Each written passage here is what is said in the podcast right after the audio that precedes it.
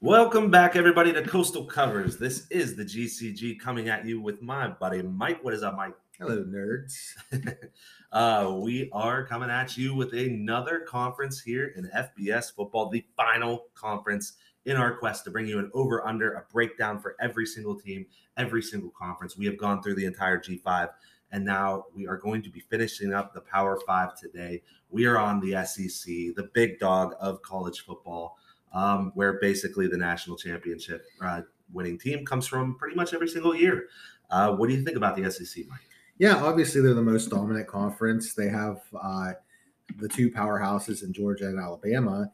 Uh, after that, it's kind of a race for third. Usually, there's not really another great team in this conference, uh, but you have a lot of good teams, uh, probably about seven or eight of them. So it'll be interesting to see if somebody can rise up and and challenge the throne. But I don't really see it this year. Now, when they bring in uh, Texas and Oklahoma in a couple years, are they going to compete maybe Oklahoma. I don't know about Texas the way they've been going though. Man, it's tough because, like you know, like you said, there's so many. Like I have one team with a losing record. A couple of these teams I have at even six and six, five hundred football, and then I have a bunch of seven and five and eight and fours. And I, you know, I don't know where I see Texas really falling into the mix with all that, but like Oklahoma, I see falling into the the, the eight and four bracket. Like you just have, like I pretty much see them right around Oklahoma. So I just see them both becoming another one of the middle of the pack. And that's the thing. Like you always hear about, especially in basketball, like, oh, LeBron James doesn't have X amount of MVPs because of voter fatigue. And like, you know, that's what you always hear about is voter fatigue. You know, Steve Nash winning the two because everyone was tired of the, you know, what Kobe winning MVPs and shit, you know, right. or Shaq winning MVPs, right. you know. I, I think that's kind of what you get now is is everybody's just sick of the national champion coming from the SEC. Everybody's sick of Bama winning every year. Um, everybody's sick of Georgia and Alabama playing two times a year in the SEC championship and then in the college football playoff. Like I think it is. I think it just wears you down and it makes you just kind of frustrated with this entire conference. It really does. Uh, and then if Oklahoma, another thing too is like teams like Oklahoma and Texas. I mean, if they don't if they don't rise to the top of the conference, they're those are such tradition programs, and then they're just going to be kind of fall to mediocrity possibly and go like seven and five or six and six, you know. And it's kind of, I mean, uh, sure they could potentially be better than that, but it's it. You know, you'll see Oklahoma hasn't won a conference championship in 20 years. You know what I mean? Yeah. Like it's just it's weird. Well, I mean, you know how we feel about that whole thing in general. I mean, they belong in the Big 12. Like all right. their teams that they're rivals with are in the Big 12. The only thing that's exciting about it is you get to see Texas play A and M again. But I, I don't know. I, I, I, I like watching A and M play Texas Tech more than I like watching play I know. Texas Longhorns. I don't know. Um, we'll get into it here. This this has been a tough conference to break down. We're still going to give you a play for every single team in the conference, and uh, there's there's a couple we do like um, including my favorite over under out of all of them that we've done. Um, every single team, 131 Ooh. teams, my favorite is in this conference. Yeah, it's with a real piece of shit coach too. but all right, so let's start off with uh, not the most exciting team in the conference. Where would you rank the Vanderbilt Commodores? Just like total, like would would you say they're past like a hundred Oh yeah. I mean, to put things in perspective, we graded out all these teams. Uh, I don't like to give any Power Five teams anything less than like a C minus or a D plus. Uh, Vanderbilt has an F plus. Yeah. So I mean that kind of goes to show how I feel about them, and I mean for good reason. Last year they started off the season at home getting humiliated by East Tennessee State. I mean they didn't even score a touchdown in that game against East Tennessee State. So I mean this team has been terrible and they're not getting any better. In fact, I think they're getting worse. Yeah, and that included a 30 to 28 win against UConn, which when what week was that game? The UConn game. UConn was week five. So Edsall might have been fired by then. They might not even had a coach. They might not have. so this team, you know, it's kind of clear to see why they are where they are. They're 14th in the conference in 2020 in recruiting, uh, 13th in 2021, 14th in 2022. So they're nowhere close to sniffing the top of the pack. Um, This year, they're really not bringing much returning production wise. It's it's pretty you know average, middle of the pack more or less. Uh, Clark Lea back for year two, so can't be too hard on him. I mean, it was his first year as a head coach, his first year with Vanderbilt. Um, they bring seven back on offense, six back on defense. So like, there's that. But the offense was worse than 100 in every major major category as far as rating last year. Um, defense, same thing, worse than 100 in every single major category. Uh, what do you see in roster wise? I mean, it's it's rough. Uh, they have uh, Mike Wright at quarterback. Uh, he is a running quarterback, but they have a bad offensive line. They have no running back depth.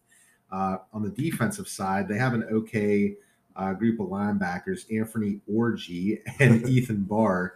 Uh, but their defensive line's terrible. They're not going to be able to get a pass rush on. Uh, their secondary doesn't have much success either. I mean, it's just a bad team. Uh, you know, and another thing about this team is uh, not not this year, but next year will be the 100th anniversary since the last time they won the SEC. Oh my A hundred years. 1923 was the last time they won the conference. Jeez. Yeah, I mean, how do you?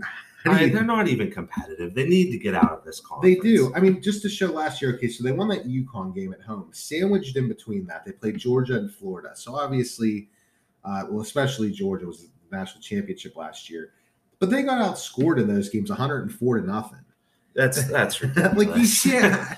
you know, this is like when you were playing NC Dub on PlayStation, you know, or whatever, if you had Xbox back in the day. But, you know, like this is the team that when you finally get your program up to be good enough, like say your Southern Miss, this is the team you take out of the SEC to put your Southern Miss Right. Eagles in. Every time. You know, um, there's there's these teams. There's there's Duke at this point, honestly. There's uh Rutgers Yeah. this team. Like there's just teams that, you know, it's time for you to go to group of five or whatever. It's not entertaining. It's never going to get any better for these teams. You're just going to ruin coaches that take the job to take a power five job, and, and, and there's no point to taking it. No. Clark Lea, this is his first job. He was a coordinator at Notre Dame, and then he took this job, and now it's like you're you're fucked. You're not going to get another like high profile job for a long, long time. no. You're going to have to go back to being a coordinator or just coaching some G5 team until somebody notices you again. Like it's stupid to even coach these teams. So uh, let, there's nobody worth mentioning that you you didn't mention. There's nobody worth mentioning that you did mention. No, there's really not. Let's get into it. So the over under Vegas is saying is two and a half. The over is plus 120. The under is minus 140. So they're leaning towards two or less. All right. So you start off the season at Hawaii, and then you bring six and five FCS uh, Elon to town. They're ranked 25th this year. So flashbacks of the East Tennessee State game. Right. Um, all that being said, I honestly have this team starting off two and oh. I do too. Uh, there, those are two very losable games. Uh, if Hawaii was week two, I think they'd lose that. But being week one, uh, brand new coach out in Hawaii, brand new team. Not that this team is anything special, but uh, I think they pick up the win and then they beat Elon. But uh, but it's, I'm not confident in either of those, honestly. I wouldn't be confident if that was Elon Musk just like versus the entire versus the entire Vanderbilt team. right, pudgy self running around out there. right. Um, he would probably do better on the D line than the nine total sacks that they had last year. Nine sacks last year. Yeah. That's unbelievable. How do you get how do you get less than one sack a game? Oh, I, I have no idea. That's it's so bad. All right, so they bring uh, Wake Forest to town, and then they go on the road to play Northern Illinois and Alabama. I have them dropping all three. So do I. Pretty much, pretty much no question there. Honestly, They've only beaten Alabama twice since 1969. So there's that. yeah. And keep in mind, Alabama wasn't always the juggernaut that they No, are they had some bad years. Yeah, I mean, before Saban, there's there's some bad years. Mhm. Uh, Saban's first year, I think they lost to ULM. They did. and Southern Miss, I think, was like the year before, the year after. It might have been. Um, all right, then a bye week, and then they have Ole Miss at Georgia, at Missouri. I, I got three more losses. I have three more losses too. A bye week, they get South Carolina at Kentucky, Florida, and Tennessee both come to town. I have four more losses. So I have them sneaking a win over South Carolina. So here's my thing. I think this team can catch somebody. I think they got two wins at the beginning of the season, and then you got Wake Forest, NIU, and South Carolina, basically. I don't know. Whatever. I'm kind of on the over. I'm not betting this. So there's that. Yeah, I mean, I'm on the under two and a half minus 140, but same, like I'm not betting it. All right, moving on to something not so boring. Here's the Missouri Tigers. Uh, returning production wise, uh, 78% of their defensive production returns from a year ago. Good for 31st in the country, so that's good. Uh, recruiting wise, some kind of good things happened in there in Missouri. In 2020, they were 50 in the 50th in the nation, 13th in the conference. 2021, though, up to 27th in the nation, 11th in the conference. So you hear 11th and you think that's bad, but I mean, 27th in the country. It's almost a top 25. Yeah. and then 2022, they were 15th in the country, sixth in the conference. Only good for midway through. Um, transfer portal though, 22nd in the country this year. Last year they went six and six. This is Drinkwitz's third year. He is 11 and 12. Keep in mind COVID years involved in that. Um, six back on offense, eight back on defense, but it was a really, really bad defense. So what do you see there?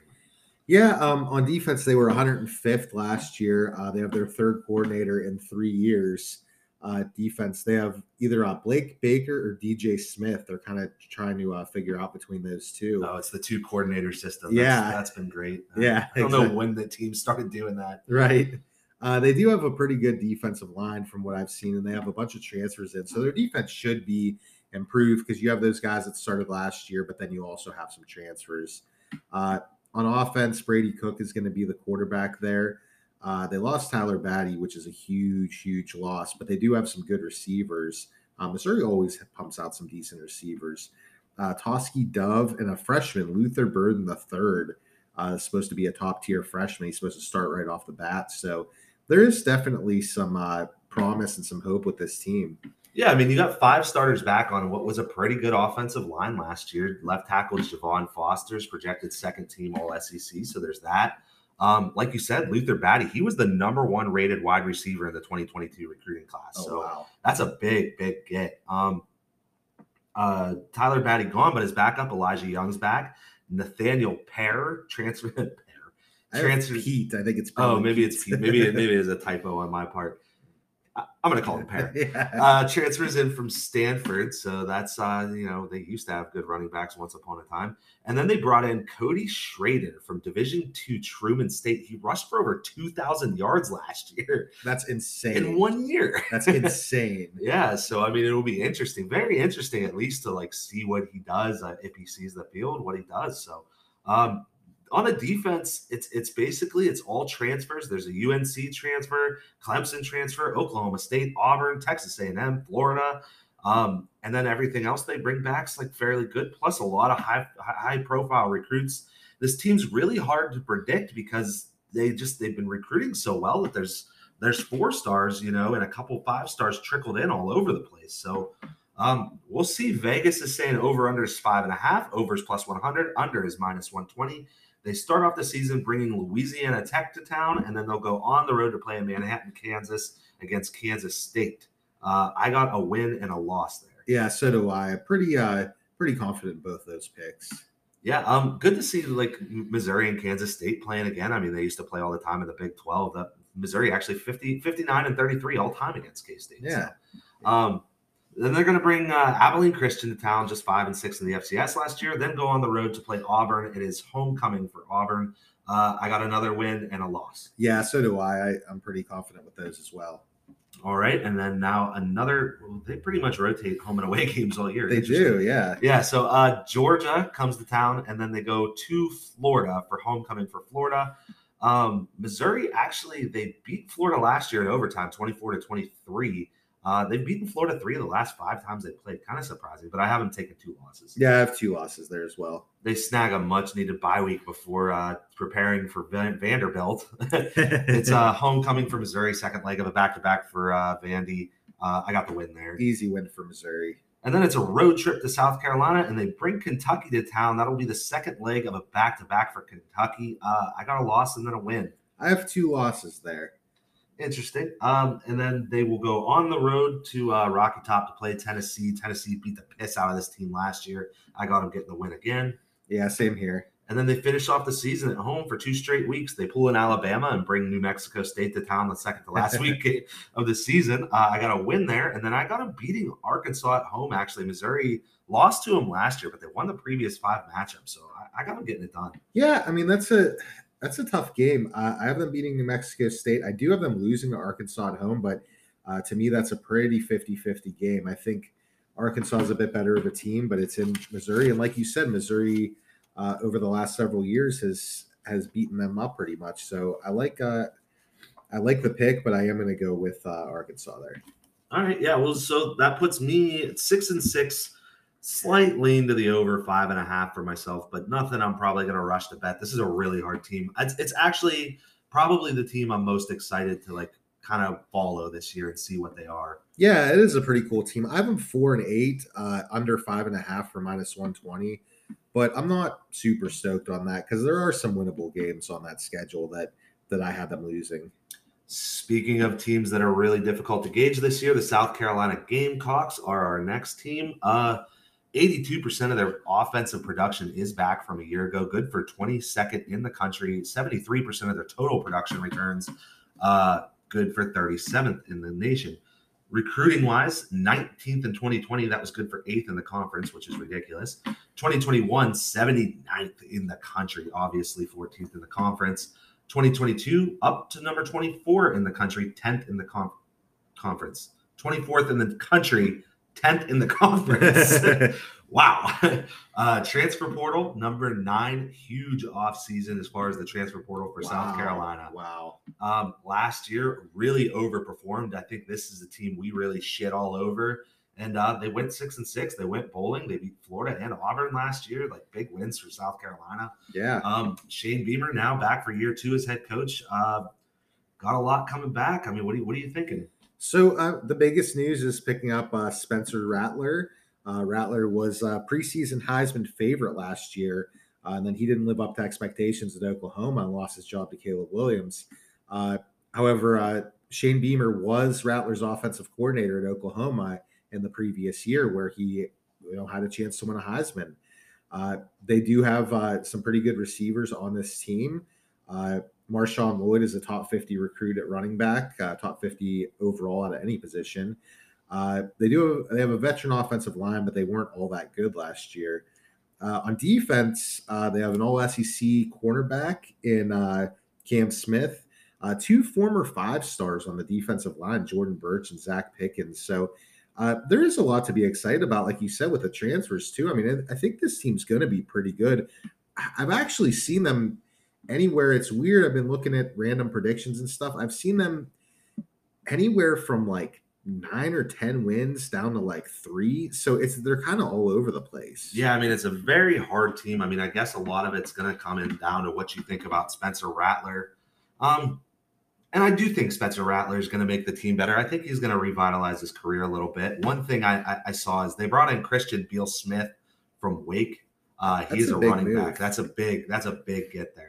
Um, if you remember when uh, Kenneth Walker transferred from Wake and went to uh, Michigan State, things really blew up there. So uh, Dave Clawson out there at, at, Wake Forest bringing in some good running back prospects, and uh, I think Beal Smith and Marshawn Lloyd, like one of those two, is going to for sure pop off. Yeah, uh, the defense, the defense really has to improve. I mean, they do have seven back. Um, and, and you know, on paper it looks good, like seventh passing defense, 41st total defense, right, 46 scoring, but um 94th against the rush. And that's that's not too good. That's gonna inflate your pass defense because teams really are just gonna run the ball when you can't defend it. Right. so and especially in the SEC, that is not a good thing. Um, right so that's really that's really the highlight there is the defense the defensive line is going to have to have to get better and maybe with those five stars they will uh vegas over under five and a half over is plus 100 under minus 120 they start off the season uh, bringing G5 team Georgia State to town.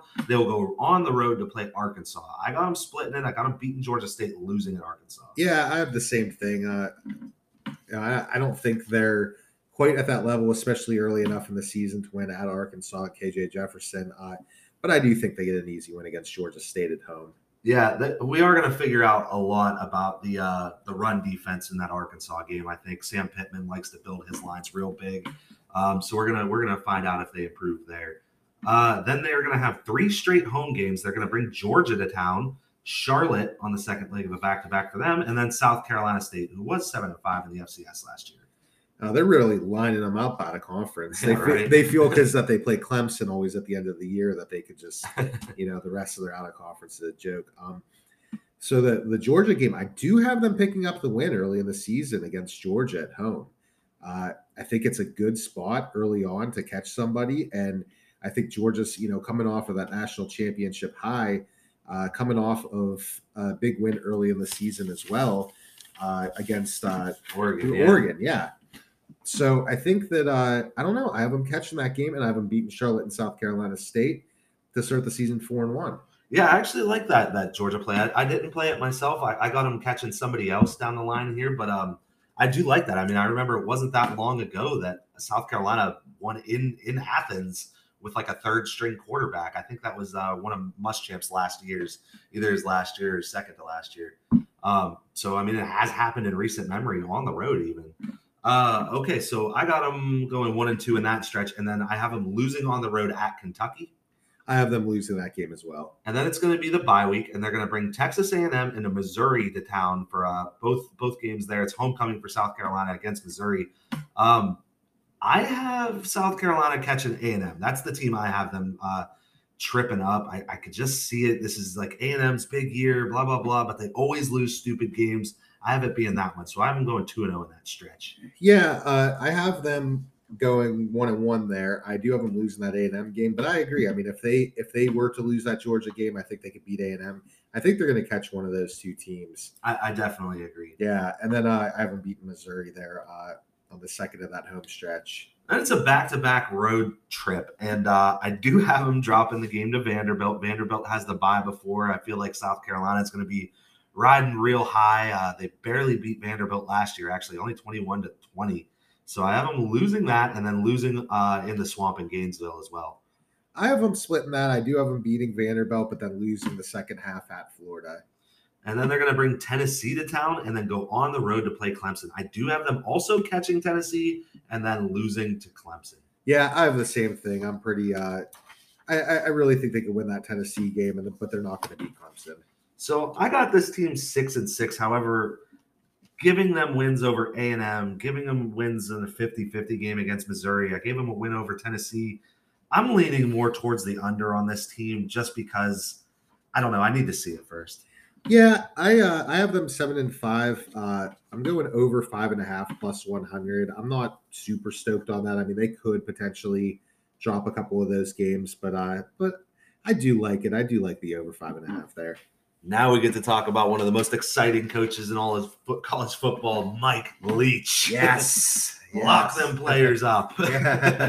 Yeah. we got two murdering coaches in this conference. right. Uh, all right. So returning production wise, this team is bringing back a lot. Seventy-eight percent of their their production from last year returns. That's twenty-first in the country. Eighty-four percent of their defensive production from last year returns. Ninth in the country. Recruiting wise, they've been right around uh, pretty consistent. Number twenty-six or number twenty-eight in the nation. All three of the last three years. Uh, good for tenth, tenth, and eleventh in the conference the last three years. Transfer portal number 38 in the country. So players willingly signing up to come hang out with Coach Leach. Uh, in 2021 last year, they went seven and five. So he's starting to get things really on track there with the uh, air raid getting put into into place. They won at uh, at Texas A&M, so they won in College Station. They won at Auburn, so those are two huge road games, showing you that Right. Leach is getting the boys up for those games. And they beat Kentucky at home, who was a good team last year. Third year for Mike Leach. He's 11 and 13, eight back on offense, eight back on defense. We all know the big story is the Mike Leach offenses with the pass. He was fourth in the nation in the pass. But don't forget that Mike Leach typically runs a pretty good defense 12th against the run, 30th total defense last year. What are you seeing? Yeah, that defense is really good. Uh, they bring back seven. They have a their front seven, as a matter of fact, is a really good front seven. Can uh, compete with anybody in the country almost. Uh, like you said, uh, they were twelfth overall against the run last year, and they bring back pretty much everybody. Uh, their secondary is a little bit questionable, but uh, they have some new guys coming in that could poss- possibly make some noise, and they also do have uh, three out of four projected starters back. Uh, on offense, you got Will Rogers. Uh, had a really good year with Mike Leach. Uh, those guys are kind of all fitting in the system now. Uh, they have some receivers: Austin Williams, Jaden Walley. I remember that name. Uh, so yeah, this this team is pretty good. Like they have, they're a creepy team that could kind of beat anybody at any time. You know, so I'm not uh don't count them out of any game. I mean, maybe at Alabama, but that's that's about it. Yeah, I, I, agree. I mean, he, it's it's pretty genius is what he builds his teams. I mean, the air raid. It's you know he's part of you know with Hal Mumme you know the origin of the air raid. But the way that he runs it, I love it. With the defense being the 12th rushing defense, you're forcing teams into a shootout with you when you have the fourth best passing offense. Right. That's, so that's genius. You know, it's, it's, really smart. You're going to be in most of your games because you can shoot out with anybody. So I really like that. Um, they lose Polk to the NFL at wide receiver, so that hurts. You lose uh, both tackles on the O line. Charles Cross being one of them, a very high NFL oh, draft yeah. pick. Um, you also lose uh, Martin Emerson, uh, went to the NFL from the secondary. Um, but they did transfer in Marcus Banks from Alabama. Um, so that is good there. I, I, mean, I see a lot of the same things you see. Let's see what Vegas thinks. Six and a half is the over under, over minus 130, under plus 110. They start off the season bringing Memphis to town. Memphis beat them in the Liberty Bowl last year on a few uh, questionable calls, 31 to 29. I have them absolutely just face fucking Memphis here. Yeah, I do too. I think that game's going to be a blowout. Um, then they go on the road to play Arizona and on the road to play LSU at back to back weeks. Um, I was a little worried about that Arizona uh, game, but then I, I, dug in a little bit to Mississippi State as far as a program, and and with Mike Leach, that's kind of why I pointed out like, oh, at A and M, at Auburn, I know those are in conference, but it seems like in general, Mississippi State like surprisingly travels well for an SEC team. Oh, that is surprising. So that makes me feel a little better. Yeah. so I give them the win over Arizona, the loss at LSU on the back-to-back road trip. Yeah, I did the same thing. All right, and then they bring Bowling Green to town and Texas A&M to town. Which Texas A&M they beat them last year, twenty-six to twenty-two. They've actually beat them four of the last six times they've played them, and it's before Alabama for A&M. So I went two straight wins. There. I did too. I, I like all those stats with that, and I I think that's a, a uh, very winnable game, and I think they get it done. Uh, and then it's going to be homecoming for Mississippi State. They're going to play Arkansas. It follows Alabama for Arkansas. Arkansas did beat this team 31 to 28 last year.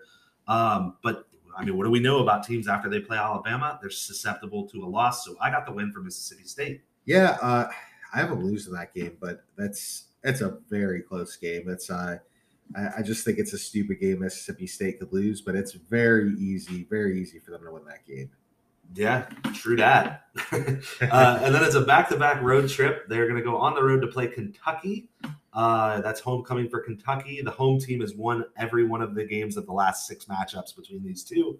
And then they're going to go on the road to play Alabama for homecoming for Alabama hey, thanks a lot, uh, SEC scheduling department, giving them back-to-back road trips against LSU and Bama on the second leg. Yeah, That's cool. Seriously, I got uh, two losses there. I have two losses as well. Then it's going to be a bye week, and then they have three straight home games. They bring Auburn, Georgia, and East Tennessee State. The dreaded East Tennessee State. oh God, uh, eleven and two in the FCS last year. They were a playoff team, number seven in the coaches poll uh, this year. They did pick up that SEC victory over uh, Vanderbilt last year. They did, but I got Mississippi State going two and one in that stretch, losing to Georgia. Yeah, I have the same thing. And then the Egg Bowl, one of my favorite games of the year. Actually, I love this game. Always right around uh, on Thanksgiving. It's it's yeah. I'm way more excited for that than than the NFL games. If I'm being honest. Oh yeah, me too. Uh, love the Egg Bowl. So uh, Ole Miss has won five of the last eight 31 to 21 last year. Uh, Ole Miss is also 64 and 48 all time being that it is in Oxford, I'm going to give the win to Ole Miss. I give it to Ole Miss as well, but again, I'm not that confident in that. I have this team going six and six. The over under six and a half, uh, under six and a half plus 110. I did slightly lean that way, but this is an absolute no touch for me.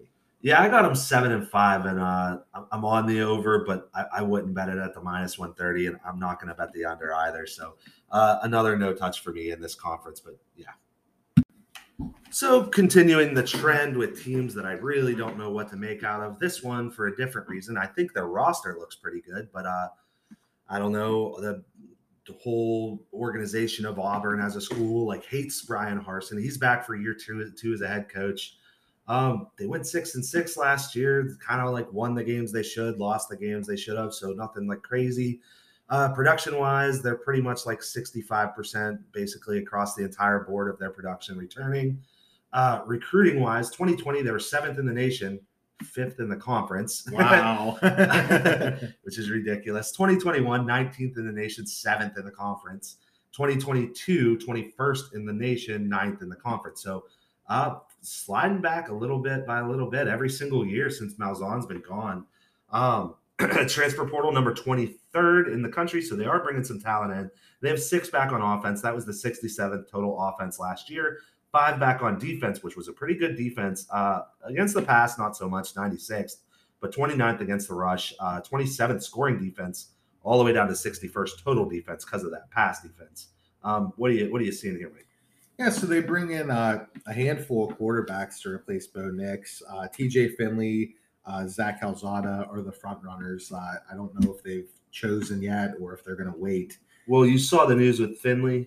Oh, something happened with him, didn't it? Yeah. So Finley, TJ Finley landed like a huge Amazon NIL deal. deal. He was the first player uh, in college football to get the Amazon deal. So that was interesting. Um, kind of made you think he's going to be like super high profile. But then he got arrested. He was evading the police riding a moped without a helmet. so, so I really don't know uh, like what to make out of that. Like, uh, why were you running from the? Uh, apparently, he was confused, is what his lawyer said. so he was confused running from the police while riding a moped without a helmet around Auburn. um, they do also bring in Zach, Zach Calzada, uh, transfers from A and M into Auburn. Uh, kind of like a high floor, uh, low ceiling quarterback, but he did beat Alabama last year. So yeah, three man race. What else you got? Yeah. Uh, they also, uh, I mean, the concerning thing with this offense is their offensive line brings four out of five back. They're very experienced, but they were 66th in rushing last year, uh, which you say, okay, well, that's not terrible, but you have one of the best running backs in the country, right? Bigsby. So that offensive line does need to improve when you have one of the best one of the best running backs in the country. You're going to have a new quarterback one way or another. Uh, they do have some good tight ends. Uh, John John Samuel Shenker uh, is a is a good one. He's a senior. He's projected to start. Uh, on defense, like you said, they're the 29th rush defense last year.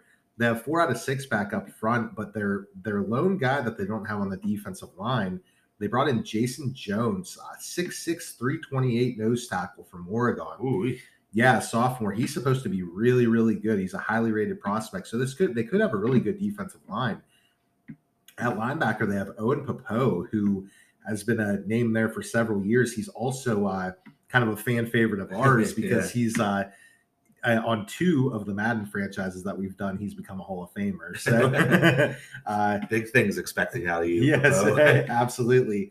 Uh, the secondary does need some work though on defense, but uh, overall if this team could keep it, if they could keep it together, if they settle on a quarterback and they kind of stop the drama with Harsin and that chick and his wife and all that kind yeah, of that was like alumni on. spreading that around. Yeah, uh, you know, I think this team could be just fine, and they could have a, a very very outside shot of at least coming in second place in that conference. I was going to say winning the uh, winning that side of the conference, but Alabama's on that side. Of the conference. Yeah. So I mean, but you, you, never know because I mean, even last year with with being six and six, they were they only lost to Bama by two last year in overtime. I know. So it's you know you never really know, and I think you know I'll have to look when we're kind of going into into some other stuff. But I remember seeing Auburn was like a, a big big underdog to win that side of the conference, and uh, you know, it might not be bad to chuck like three bucks at it and see what happens. You know what I mean? I mean, yeah, like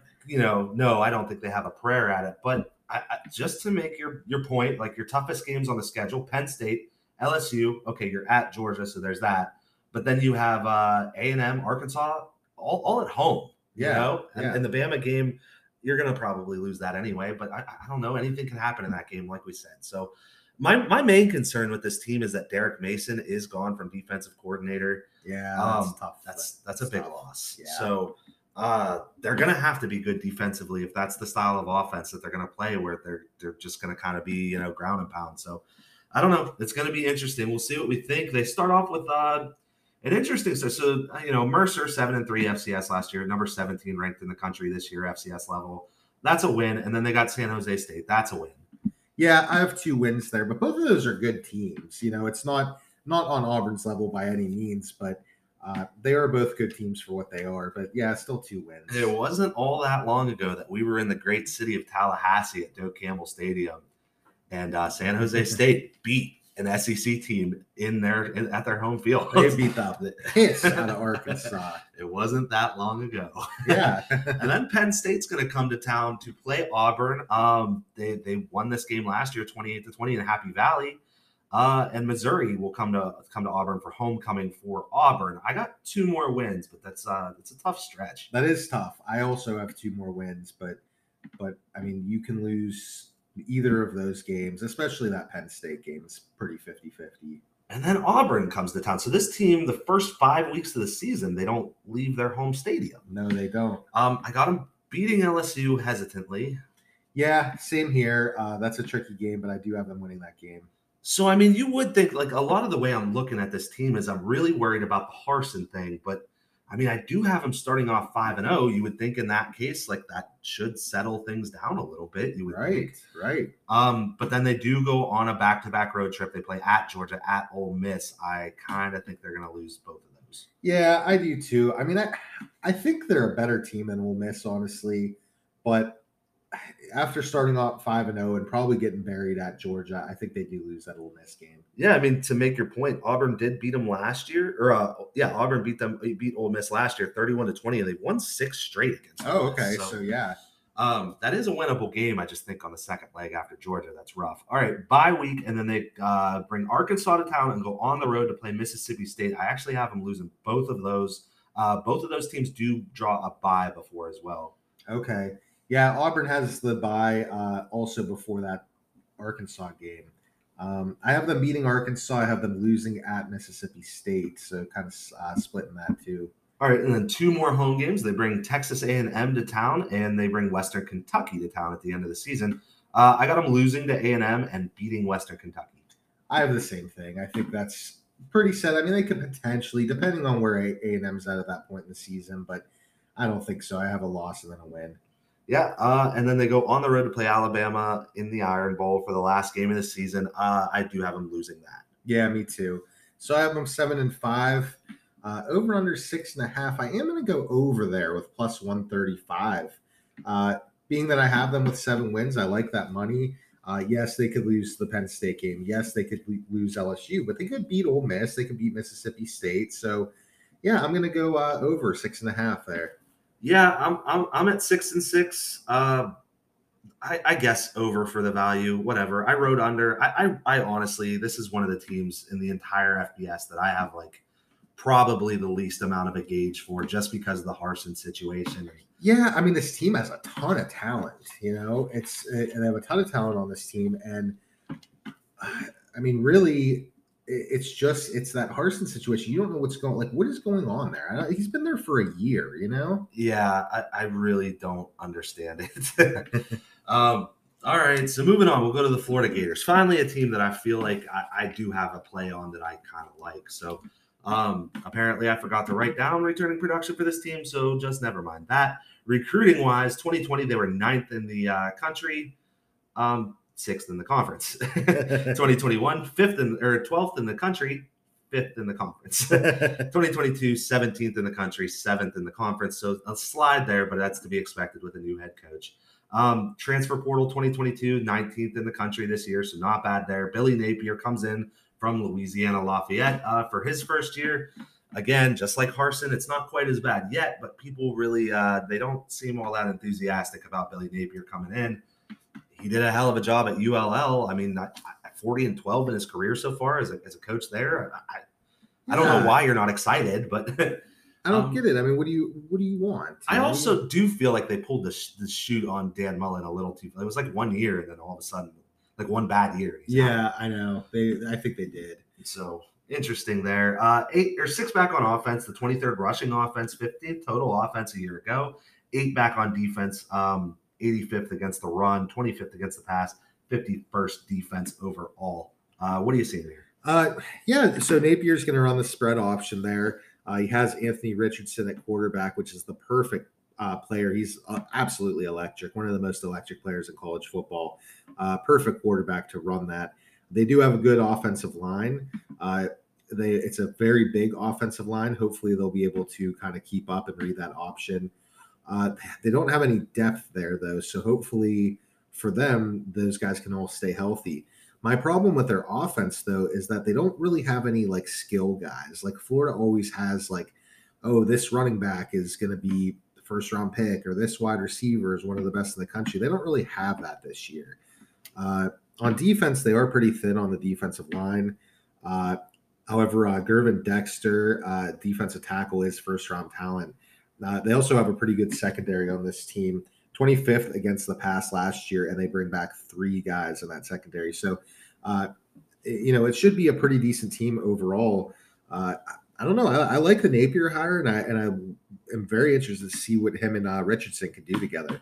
Yeah, I, I, mean, same thoughts on like running back. You know, you have Naquan Naquan Wright, uh, who had a little bit of experience last year. They do bring in Montrell Johnson from ULL. Uh, Napier stole a lot of guys from Lafayette. Um, which you know kind of happens when a coach goes to a different program. But like when you're talking the jump from Sun Belt to SEC, yeah, I don't know if that's gonna like Montrell Johnson had 100 or uh, 838 yards and 12 touchdowns as a freshman last year, so that's really good, right? But you're going up to the SEC, so I don't quite know that it's going to translate.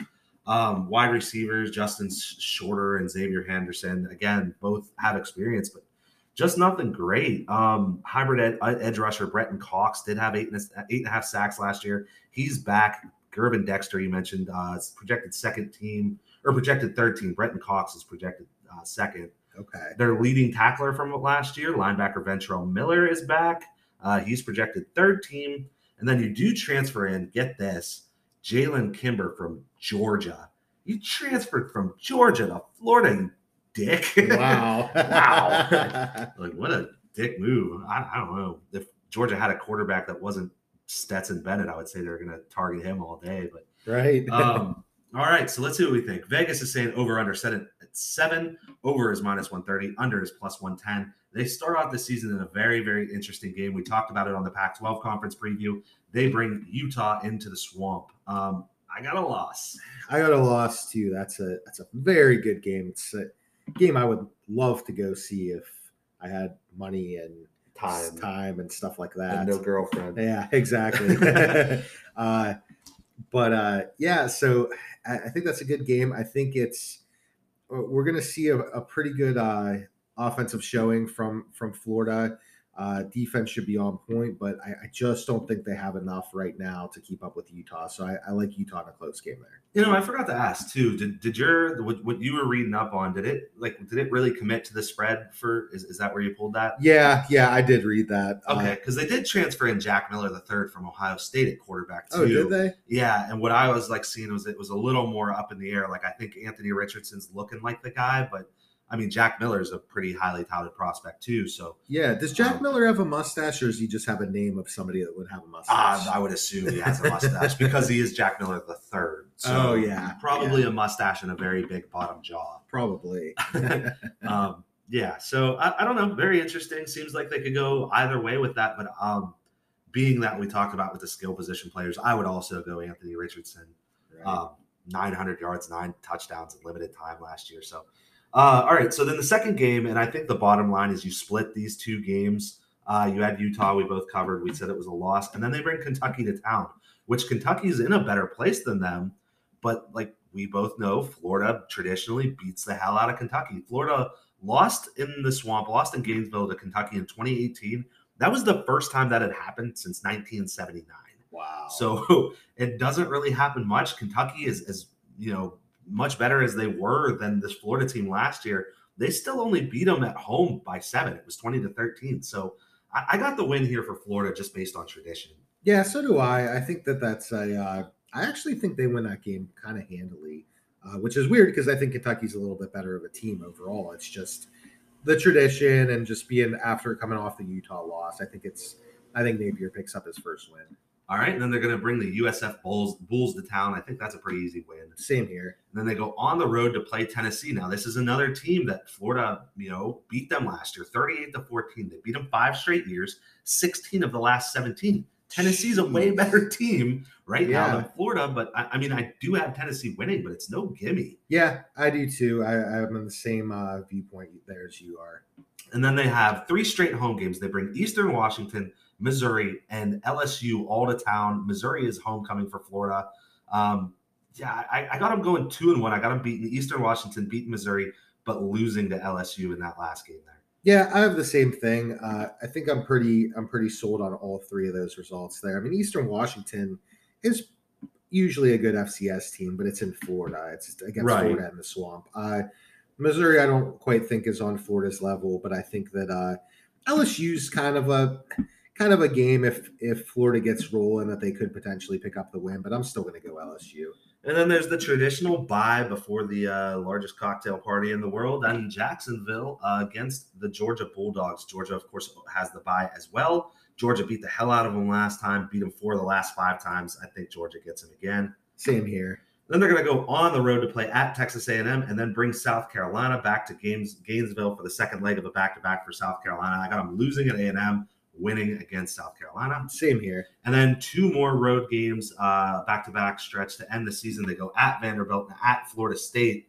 Um, I got them winning both of those. A little hesitant on Florida State, I guess, but who knows what's going on with that program at that time.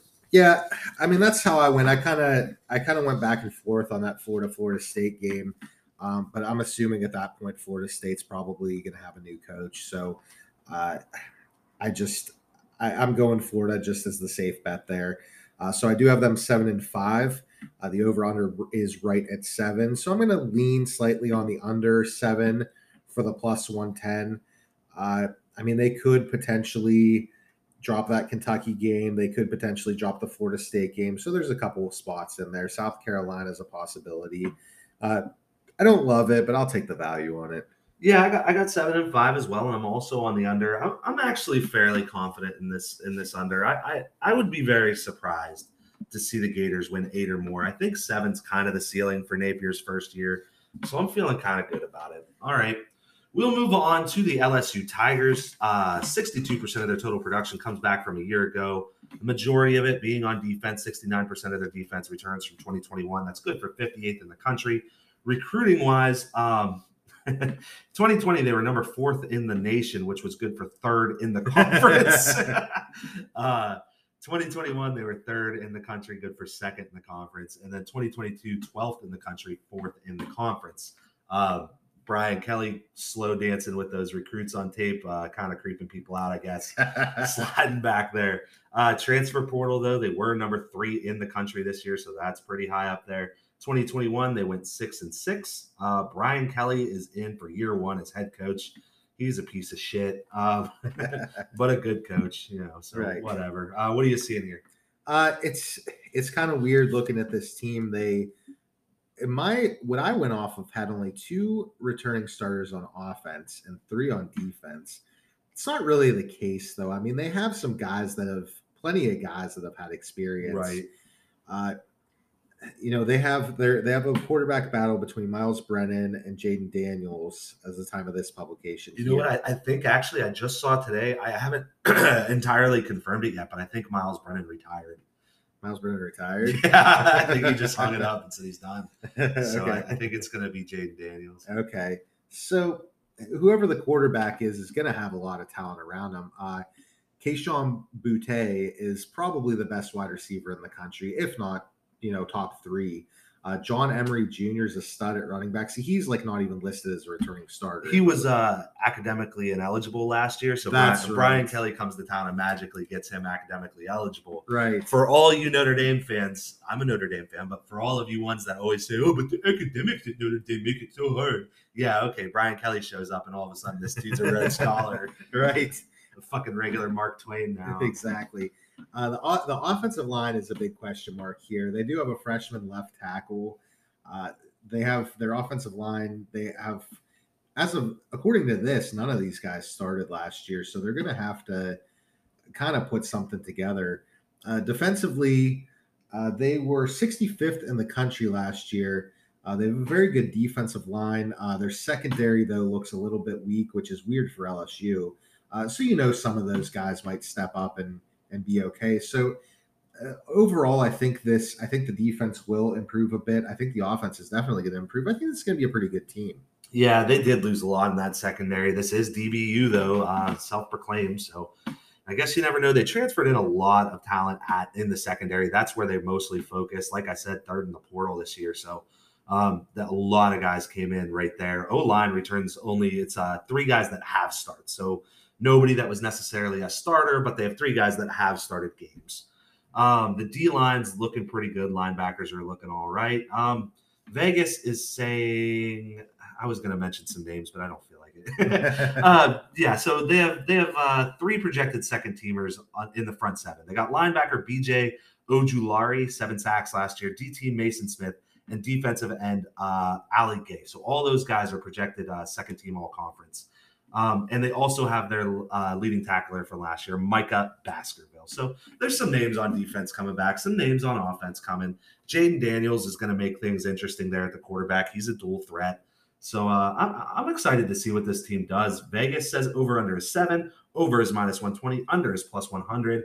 They're going to start off the year at a neutral site in New Orleans, which is super neutral, against Florida State. I got the win there pretty easily. Yeah, I have a pretty easy win for them as well. And then they're going to bring Southern University to town, uh, four and seven last year in the FCS, and then Mississippi State on the second leg of a back to back for them. I have two more wins. Same here. And then a terrible G5 team in New Mexico comes to town. I got another win. Another win. Then they're going to go on the road uh, for the first time all season. They're going to play Auburn. I did give Auburn the win, but it is uh, tentative. Yeah, I mean that's a that's a tricky game. I did give it to Auburn as well, though. All right, then they're going to bring Tennessee to town. Tennessee does have a bye before this game, but LSU's beat them five straight times. I got LSU getting it done. I got LSU. I basically I think they split Auburn and Tennessee. yeah, I agree. And then they go on the road to play Florida in the swamp. Um, LSU won last year. They've won seven of the last 10. Uh, but two of the last three losses that they have had have been at the swamp. So there is that. Uh, and they bring Ole Miss to town, who they uh, lost to 31 to 7 last or 31 to 17 last year, but LSU had won the previous five. I got two more wins there. I do too. That at Florida game's pretty tricky, but I think they're going to pick it up. So I have two wins. All right. And then a bye week, and they bring Alabama to town. Alabama, of course, has the bye before that game as well. Um, Bama's won 10 of 11, obviously, traditionally close. Last year, even close. Uh, Bama won 20 to 14. I got the loss, though. Me too. It's crazy that the Bama's won 10 out of 11 for the times these teams have played. They played a national championship, they've played in the conference championship, yeah. all this stuff. You know, it's it's crazy. Yeah, it is. Um, it's crazy. The games were even close with that idiot Ed Orgeron coaching against. I know. Like, I know. It really shows you the level of talent that LSU brings in traditionally. Um, I, I think it could be interesting, though. You know, Brian Kelly doesn't have a good track record against good teams or good coaches, to be honest. But um, it's just I feel like Alabama, the new like heated thing for Saban is Jimbo Fisher. So I, am interested to see the first year. Yeah, with Brian Kelly there. Um, then they're going to go on the road. They're going to play at Arkansas and bring UAB down to Baton Rouge. I got them losing at Arkansas, winning against UAB. I have the same thing, and I mean that LSU Arkansas game also could go either way. Uh, that's a pretty cool rivalry that that you know it's another one of those rivalries. I don't know why they're doing this where you're starting to see some of these teams not play each other at the at the end of the season. Right. Well, then you have some teams that don't play each other at all anymore because they're in different conferences. But like LSU, Arkansas was always at the end of the season. They play two games after that. Yeah, That's stupid. Uh, but they, I have them losing that game, and then I have them beating UAB. Samesies, and then they're going to go to Kyle Field in College Station for the last game of the season to play Texas A&M. Um, LSU did beat this team last year. Home team has won the last four matchups between these two teams, though, and I have the same result here: A and M winning. Yeah, I went back and forth on this game a couple times, but I ended up with A and M here. So uh, I have LSU at eight and four. The over under is seven. Uh, over seven for minus one twenty is my favorite play in this conference. I love it. I mean, really, really, this team the they their first five games, one two or their first four games, I guess, should be wins. I mean they're not losing to Florida State, and they're certainly not losing to Southern New Mexico. They're not losing to Mississippi State. So I think they're they start off four and zero. Oh. So you're telling me they only have to win three more games to push out of like Tennessee at home, at Florida, Ole Miss at home, at Arkansas. Then you got UAB at home. I mean, UAB is a good team, but uh, you know, I I think that uh, I'm I'm pretty sold on this over here with LSU. Yeah, this is my number one uh, over under that we're going to do this entire year. This is going to be my favorite play through all of college football. Um, I just don't. I, I don't see this team. They have too much talent still left. And Brian Kelly, as much as I hate him, as much as he did kill that kid in that treehouse, and I, I, think he might sacrifice some to Gators now. I, this dude's ridiculous. This guy is such a fucking tool. I know. He got that that Dusty Rhodes American Dream accent. yeah, the second he the second he signed his contract yeah. with LSU, yeah. he's, he's been he's now. been a Northerner his entire fucking coaching career. I'm pretty sure he's from the North. Probably his name's Brian Kelly. He's an Irishman. Like yeah. all of a sudden, you have that deep Southern drawl. He's such a piece of shit. He did kill that kid in that treehouse. He did. God only knows what else he did to him up there. I hate him, but he's he's a good enough coach to win more than seven games with the talent that LSU has. Um, a rough year last year, but LSU did just win a national championship a couple years ago. This team stays talented. Yeah, I mean they have on offense they have two of the best players in the country. Yes, and honestly, I mean, this team could win 10 games. You only have to win seven for this over under. Yeah. You know, I mean, it's it's a pretty no brainer. Uh, the me. bottom line is the floor is seven. So yeah. the worst thing you're going to do if you bet this is push. Yeah. All right, now for Mark Stoops and the Kentucky Wildcats. Uh, Mark Stoops is from our whole hometown. All of the Stoops are. Um, Mark Stoops has actually bought me a drink once before in my life. That's right. That's right. I forgot about yeah, that. Yeah, I went out and Mark Stoops bought me a shot of Maker's Mark at a bar. I remember I was I was supposed to go out that night with you, but I was too tired. Yeah, yeah. we worked midnights at the time. yeah, you just didn't want to go. So, yeah, yeah. I went with another buddy. Uh, we met one of his stupid. Or it was one of Bob's kids. It was Drake Stoops. Uh, we met him, and yeah, all the Stoopses were out. It was like a Stoops wedding or some shit but yeah, shout out to Mark Stoops. He bought me a drink. He's he's, he's cool for he's cool with me. Um, production wise, uh, kind of like standard. Seventy two percent of the defensive production returns from a year ago. That's good for forty fourth in the country. Um, recruiting wise, for Kentucky, they've been doing well. Um, for the conference, not so much, but I mean, 25th in the country in 2020, 9th in the conference, 35th in 2021, 12th in the conference, but 2022 14th in the nation, fifth in the conference. So that's a really good class there. Um, transfer portal number 28 in the country. This team went nine and three last year, so really good year. Um, won their bowl game, I believe, so that pushed them to 10. Uh, they got four back on offense, five back on defense. Um, Will Will Levis is really like changed the game for Kentucky as far as quarterbacks go. Uh, what, what, what are you seeing here? Yeah, so they have Levis back. Uh, you know, he's what I'm reading is he threw for la- he threw for more yards last season than they threw for in 2019 and 2020 combined. Uh, you know, however, I, I, do think he's getting a little bit too much hype. I mean, that being said, it was only 2,800 yards, and he threw 13 interceptions last year. Yeah, uh, I think you know, I think he's a good quarterback, but I think he is getting a little bit too much hype uh, for being what he is. Uh, they do have all new receivers pretty much on the team, but they bring back Chris Rodriguez Jr. at running back, 1,200 yards and eight touchdowns last year. Uh, they only have two back on the offensive line, so that's going to be a little bit of a uh, a learning curve, uh, especially in the SEC. Uh, they, on defense, they lost a lot of star talent, uh, but they were 26th in the conference last year. They have or in the country last year, and they have six back. Uh, they do have a decent defensive line and linebacker crew, so I think they'll be just fine. It's not really. Uh, it, it's just they don't have all the big names that they had before. Yeah, I mean they lose wide receiver Wan'Dale Robinson, like the best wide receiver to ever walk through Kentucky. He's a stud. He's gone. Um, they bring in Tayvion Robinson, which is a good name from Virginia Tech. I remember him. He's a he is really good, actually. Yeah, and they bring in Javon Baker from Alabama, so you would assume he's pretty talented as well. Um, you covered running back. D line is new, but they have a former five star nose guard, Justin Rogers, and then three former four stars that are going to be slotting in there. So a lot of uh, talent as far as projected wise, but no experience really. Linebacker, however, kind of the opposite side of the coin.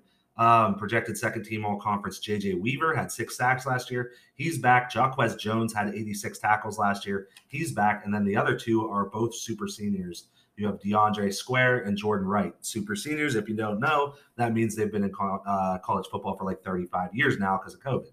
Right. Um, and like you said, secondary is kind of a question mark. So Uh, they're really going to need the young talent to step up on the D line to replicate the success. But I mean, Mark Stoops does keep a good defense. I mean, even in their bad years, they have good defenses and they have good O lines.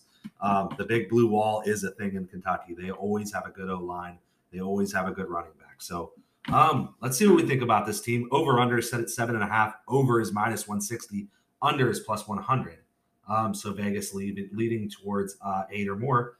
They start off, they bring Miami of Ohio to town, and then they go to the swamp in Florida, which we just talked about. I have them beating Miami of Ohio, losing at Florida. Yeah, I have the same thing. And then they bring uh, Mark Stoops' hometown, Youngstown State, to town. They were three and seven in the FCS last year.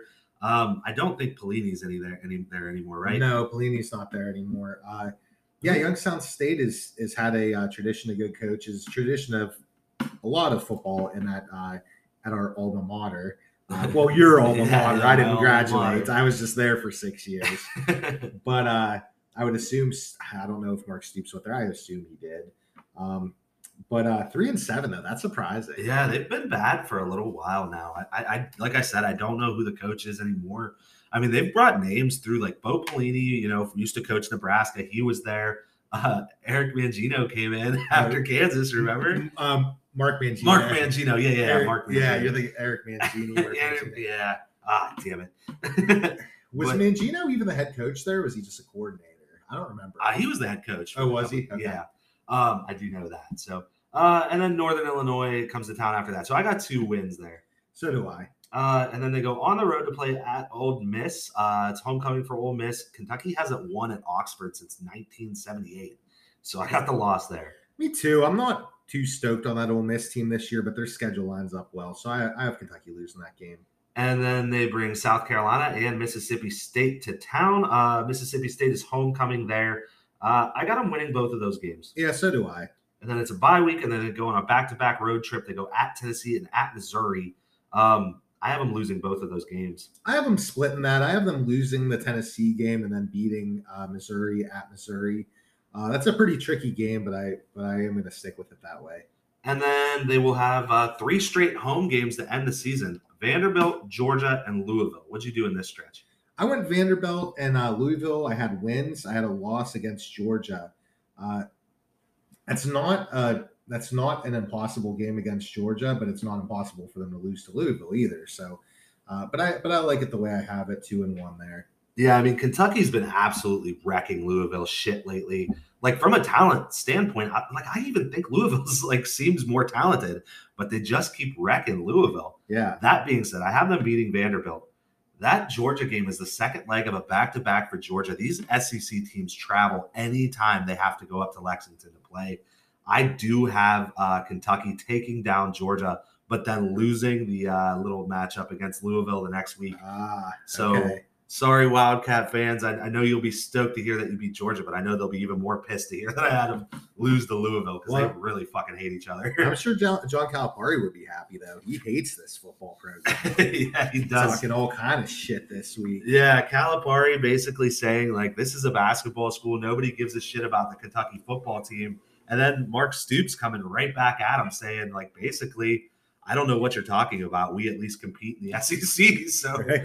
you know, I, I mean, he's right. Fucking Calipari and the Kentucky Wildcats, they're paper tigers every year. They have the talent and don't do anything with it. He doesn't care about winning. right. He just cares about recruiting and getting guys to the NBA. So. Exactly. Um, so over under seven and a half. I have this team winning seven games. However, I would not bet the under on this team. This Kentucky has been really, really smart as far as just scheduling really soft non-conference games. Um, so therefore, they're going to win their non-conference games. Right. Um, Louisville being the only exception if they do win that Georgia game, but uh, I, I could easily see this team winning eight or more. I mean, they won nine last year, so yeah, I'm, I'm whatever. Over.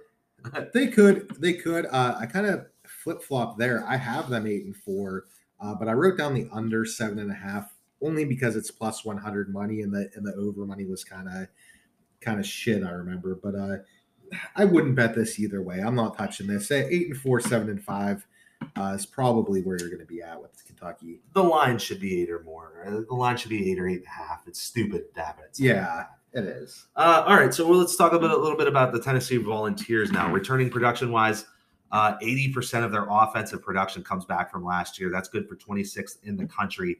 Um, and this offense was seventh scoring, 11th rush, ninth total offense. Uh, on the other side of the ball, however, it was a different story. 122nd pass off or pass defense, 99th total defense. Recruiting wise, they've been recruiting uh, 2020th. They were 11th in the country, seventh in the conference, 11th and seventh. That's insane. 2021, they were uh, 22nd in the nation, eighth in the conference. 2022, 18th in the country, eighth in the conference. Transfer portal number uh, 47th this year. This team went seven and five last year. Heupel really uh, got this thing turned around a little. Fa- I'm not gonna lie, I, I don't really.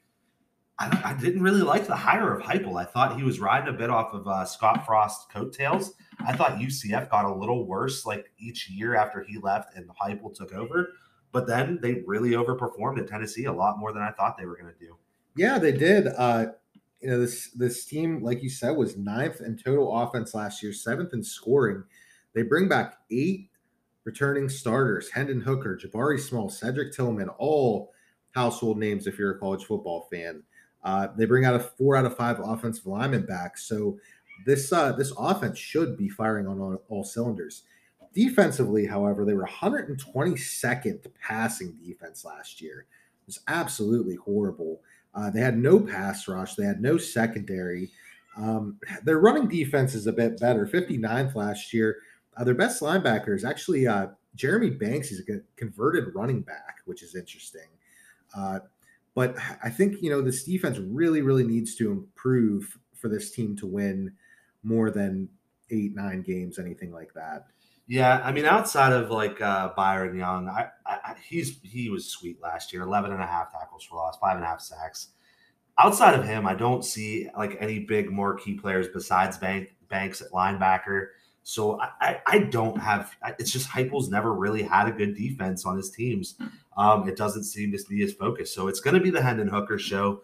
Obviously, a great year last year. I mean, the 31 touchdowns to three interceptions is yeah, insane. It's awesome. And then tack on 616 yards and five touchdowns on the ground. Cedric Tillman back a thousand yards, 12 TDs, but um, a little shallow outside of that in the wide receiver room. Outside of Tillman, from what I'm seeing so far, and uh, Jabari Small is a good running back. He's back, but they did lose Tiyon Evans to the transfer portal, right? Which he was pretty good as well. So um, it's a tough projection to make here. Vegas is saying seven and a half. Uh, they start off with Ball State, so there's an easy win. Yeah, it's a win. And then they go at Pitt to play in Heinz Field. This game is very polarizing for me. I don't quite know which way I want to go. Like Pitt, Pitt did beat this team last year, 41 to 34. Uh, you know, at Rocky Top. But then, you know, now you're going to Heinz Field, but this follows the backyard brawl for Pitt. So either they win and they're super stoked on themselves and they can easily drop the Tennessee game, or they lose and you know it's going to be a very physical, grinding game. So this is a tough one to pick. It is a tough one. I went Tennessee here, but I mean, it's a 50 50 game. I, I just don't know. That's uh, that might be the hardest game of the season to bet on, if I'm being honest. It really is. You know, um, I mean, if that if that game is on a neutral site, I'm going Tennessee for sure. But, Absolutely. But being at Pitt, uh, the thing with two is is you play at whatever they're calling Heinz Stadium now because it's no longer Heinz Heinz Field. I don't. Oh yeah, I forget what it's called. Yeah, some some weirdness, but um, you know they play there and it's it's grass, so it slows down offensive attacks. It slows. It kind of takes the athleticism of some of these teams away. That's why Clemson lost last year to Pitt. Right. Um, that and they weren't as good as they typically are, but like you know it takes away from the athleticism of some of these players because you're not quite as quick as you are on turf so and it's a sleepy fucking environment because playing college games in nfl stadiums sucks. Exactly. It's it's why it's so it's weird. It's like the opposite. It's tough to play there just because it is like yeah. such a sleepy environment. Yeah it's like playing at boston college or some shit. Yeah i mean we lived you know when we where we grew up we were an hour away from pittsburgh and and three hours away from either ohio state or penn state and I can't name a single Pitt mm. fan. No, you know, but I mean, it was all Ohio State, you know, some Michigan thrown in, some Penn State, but but Pitt they, they just don't have a following. Yeah, but you never even want to go there. Like even when they bring good teams to town, like I don't know, I just don't want to fucking watch a college football game at Heinz Field. Yeah, like an hour away. Like we said, it was an easy trip, and I I think I went to Well, I mean, I, I went to Pitt games when I was a little kid, but after that, I think I maybe went to one. You know? I, have been to South Bend, Columbus more times. like, Yeah. You know, I, Yeah. no interest to go. I've been to Tallahassee more times than I've been to fucking Pitt. Right. Uh, yeah, so I, I, I don't know. A very interesting spot. I, I got the loss uh, there, but I, I really don't know if I'm being honest. All right, and then they're going to bring Akron to town and then bring Florida um, to play at home as well. So I got two more wins there. I have two wins as well. The the win over Florida is sketchy though. It I- is. Uh, but anyway, bye week, and then they go at LSU, and then they bring Bama to town. Uh, I got them losing both. So do I. Uh, and then they're going to play UT Martin, who was 10 and 3 in the FCS last year, number 12 in the coaches poll this year, and Kentucky both come to Rocky Top. I got two more wins. Same here. Uh, and then they play at Georgia. I got a pretty easy loss there. Same here. Finish off the season kind of soft. You got Missouri at South Carolina and at Vanderbilt. Um, I have them beating Missouri, losing at South Carolina, and then beating Vanderbilt. I have the same thing. Uh, so I have this team eight and four, but the under seven and a half for plus 135 is actually my favorite value play. Uh, just because I have them eight and four. I mean, they could they could very easily lose that Pitt, like we talked about. They could lose the home game to Florida. They could lose the home game to Kentucky. So, I mean, they could lose to Missouri. Even there's a lot of losable games on that schedule. But the games I do have them losing, like at LSU, they're not winning that. They're not beating Alabama. They're not winning at Georgia. Maybe that South Carolina game, but you know, I, I'm really actually, even though I have and four, I'm really comfortable on that under. Actually, That was my initial reaction. So I have them seven and five as well. And and, and yeah, that was my initial reaction. I, I am on the under. It was part of like my top 25 plays of the year.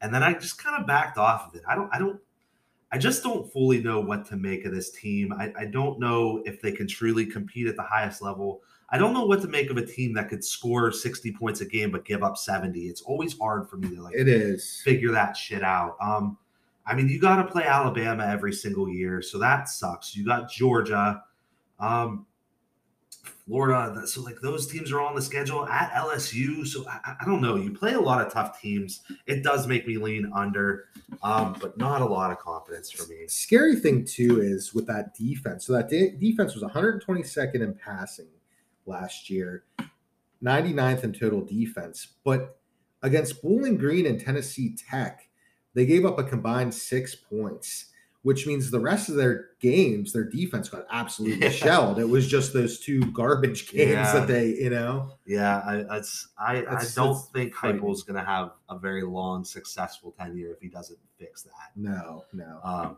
so, uh, all right, on to another difficult team, the Arkansas Razorbacks. They bring back 62% of their production from a year ago, good for 79th in the country. Um, recruiting wise, pretty consistent in the low, like mid to low 20s, uh, but towards the end of the conference every single year for the last three years. Transfer portal, a surprising number 10 in the country, which that surprises me for like Sam Pittman doesn't seem like it would be a great portal coach. And like Arkansas doesn't seem like a team like everybody's running to transfer to. So, very interesting there. Uh, five back on offense, seventh rushing offense from a year ago, 27th total, four back on defense, 39th scoring, 40, 41st against the pass, and 50th total. So, uh, real well rounded. What, do- what are you seeing here? Yeah, so they have KJ Jefferson back uh, with six, or I guess five other than him back on offense. Uh, none of the receivers that they have listed as starters were starters last year. However, these guys are all talented. They do, they do have a lot of talent. They have four out of five offensive linemen back. Uh, a thing I like to see, you know, here, thing that kind of sets KJ Jefferson apart, and a thing that I kind of like about him is when you have these dual threat quarterbacks, I hate the dual threat quarterbacks that that when they throw the ball they they get intercepted or, or they make poor choices, stuff like that. Yeah, they're not really dual threat. right. I mean, KJ You know. Jefferson, he legitimately is. yeah, he threw he threw for 2600 yards last year, which is fine because he rushed for four, or 664, but he threw for 21 touchdowns and only four interceptions. Now that's what I like to see. The guys that don't turn the ball over, they can run and they can pass.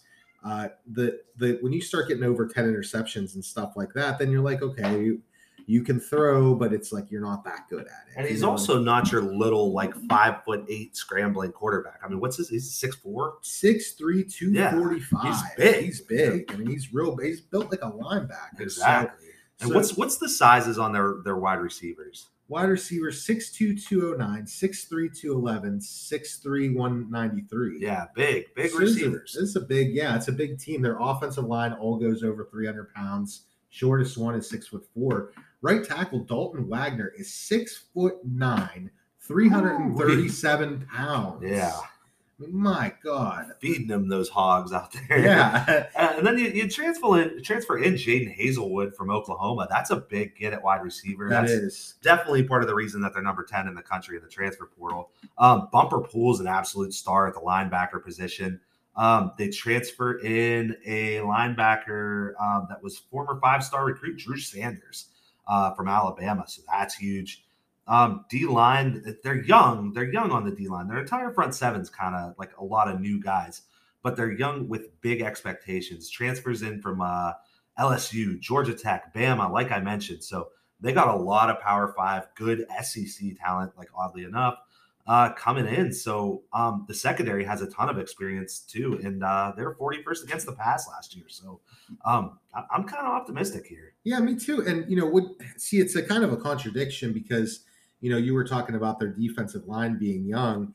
Now, now my what I looked off of had senior, senior, junior on the defensive line, and it said they were thin at that position, which is telling me that they brought in some guys or they have high expectations from younger guys, which doesn't sound too thin to me. Yeah. So I think that uh, I think this team's going to be just fine, and they could they could uh, surprise some people like they did last year. All right, so let's get into it. An interesting start to the season. Uh, Cincinnati comes comes to town, then South Carolina and Missouri State with Bobby Petrino. uh, That is eight and four in the FCS last year. They were a playoff team, and they're 14th in the country uh, in the FCS level in 2022. Obviously, the big one there, the Cincinnati game. These two teams are.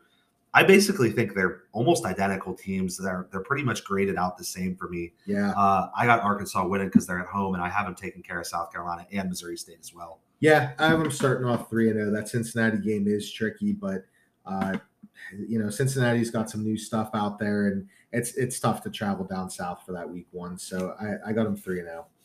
Oh, all right. And then they play this neutral site game in Arlington, and, and I'm part of the problem in this world. With we'll get onto it when we talk about Texas A&M, but everybody thinks A&M is going to be a top three team every single year, and they never do anything to prove it.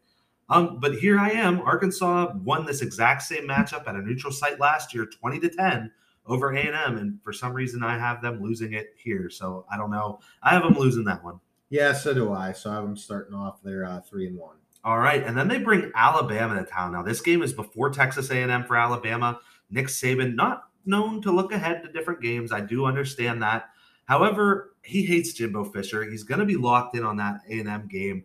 Um, and Bama only won this game by seven last year. Now they beat Arkansas 15 straight times, but you're talking about a very physical team with something that uh, Nick Saban does struggle with from time to time, which is a mobile dual threat quarterback.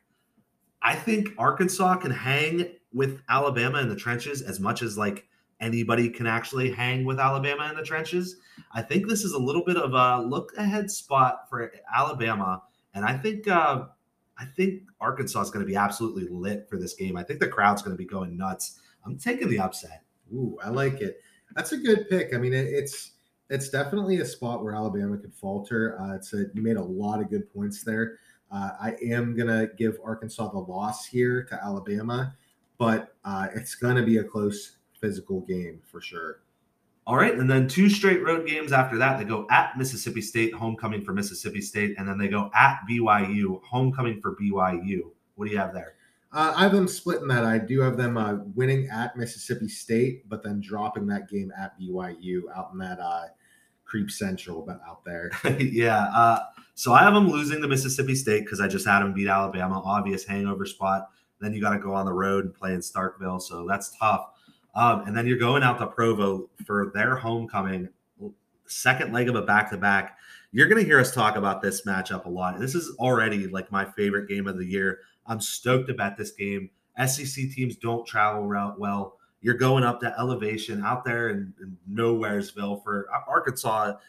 They have no business going to Utah as a state. No, So it's creepy. It's homecoming for BYU. This is one of my favorite games of the year already. BYU is winning that game hands down, hundred percent. They are, and I, I I hope they beat. I hope Arkansas beats Alabama before that, and I hope we could get that that money line up Ooh, yeah. and, and take BYU there. Oh, especially if they beat A and M too. Oh, Yeah, I mean the ghost of Brigham Young with his 37 wives are going to be out there just throwing shit at these players. yeah. Warren Jeffs is going to be coming out of prison for that game.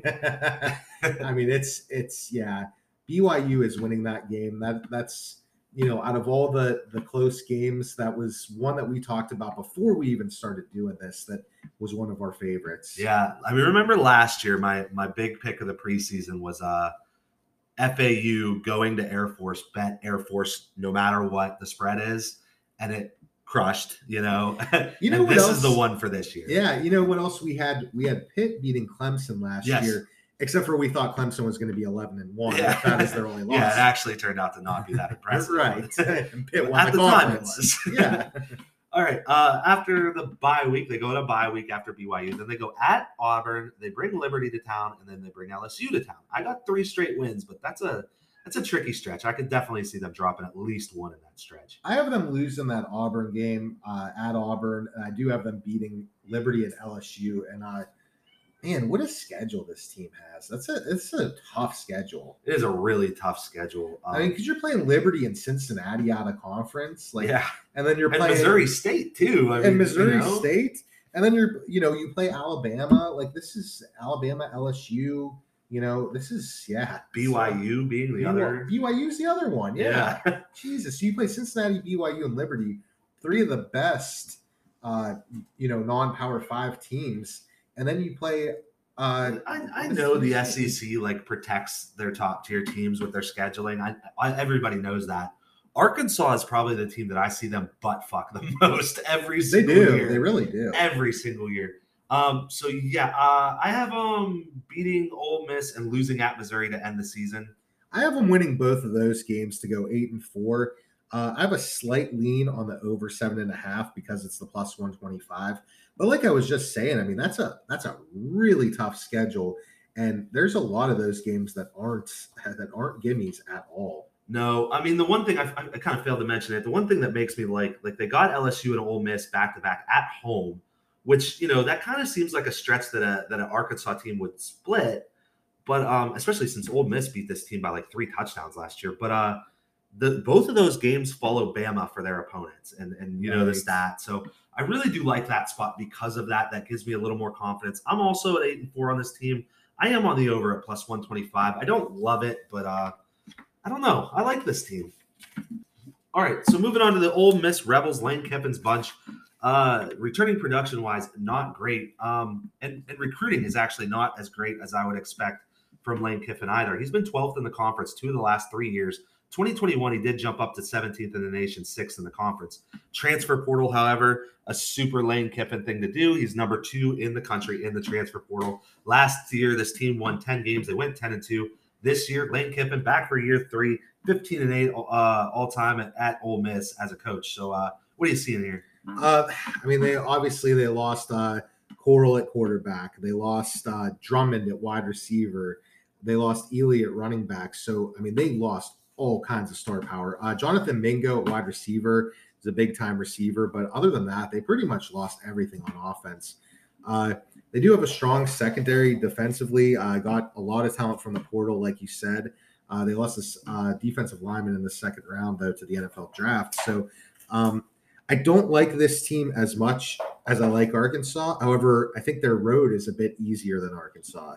Yeah, I mean they bring in Jackson Dart to, from uh, USC to replace Matt Corral, so that's interesting. Running back, they like massively upgraded. They brought Zach Evans in from TCU and Ulysses, Ulysses uh, Grant in from SMU. that is huge. That is huge. Ulysses Bentley the fourth. Um, so yeah, definitely a double-headed monster there. So I really like that. Um, Jordan Watkins comes in from Louisville. I only remember him because of uh, fantasy football. He's pretty talented.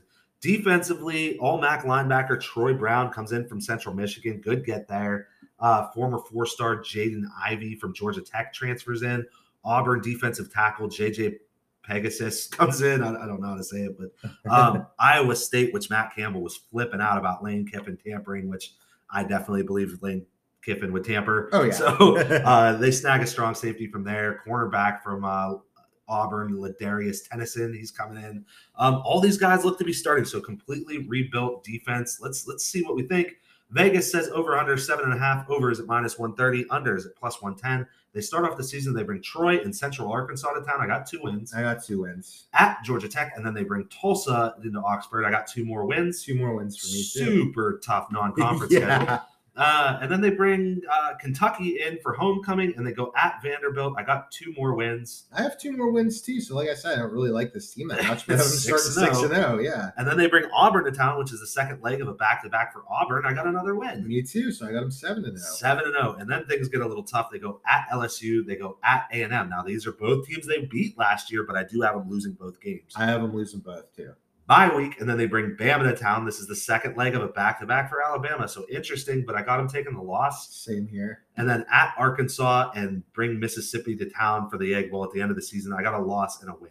Yeah, I have a loss at Arkansas, and then I do have them picking up the win against Mississippi State. Uh, yeah, a lot of these losses, these are games that they won last year. Very interesting. It is. Uh, eight and four is what I have them. That is technically the over. However, with all the new shit, I'm gonna go under at the plus one ten because it's really hard to pick what to make out of this team. yeah, I did the exact same thing. I went under uh, seven and a half.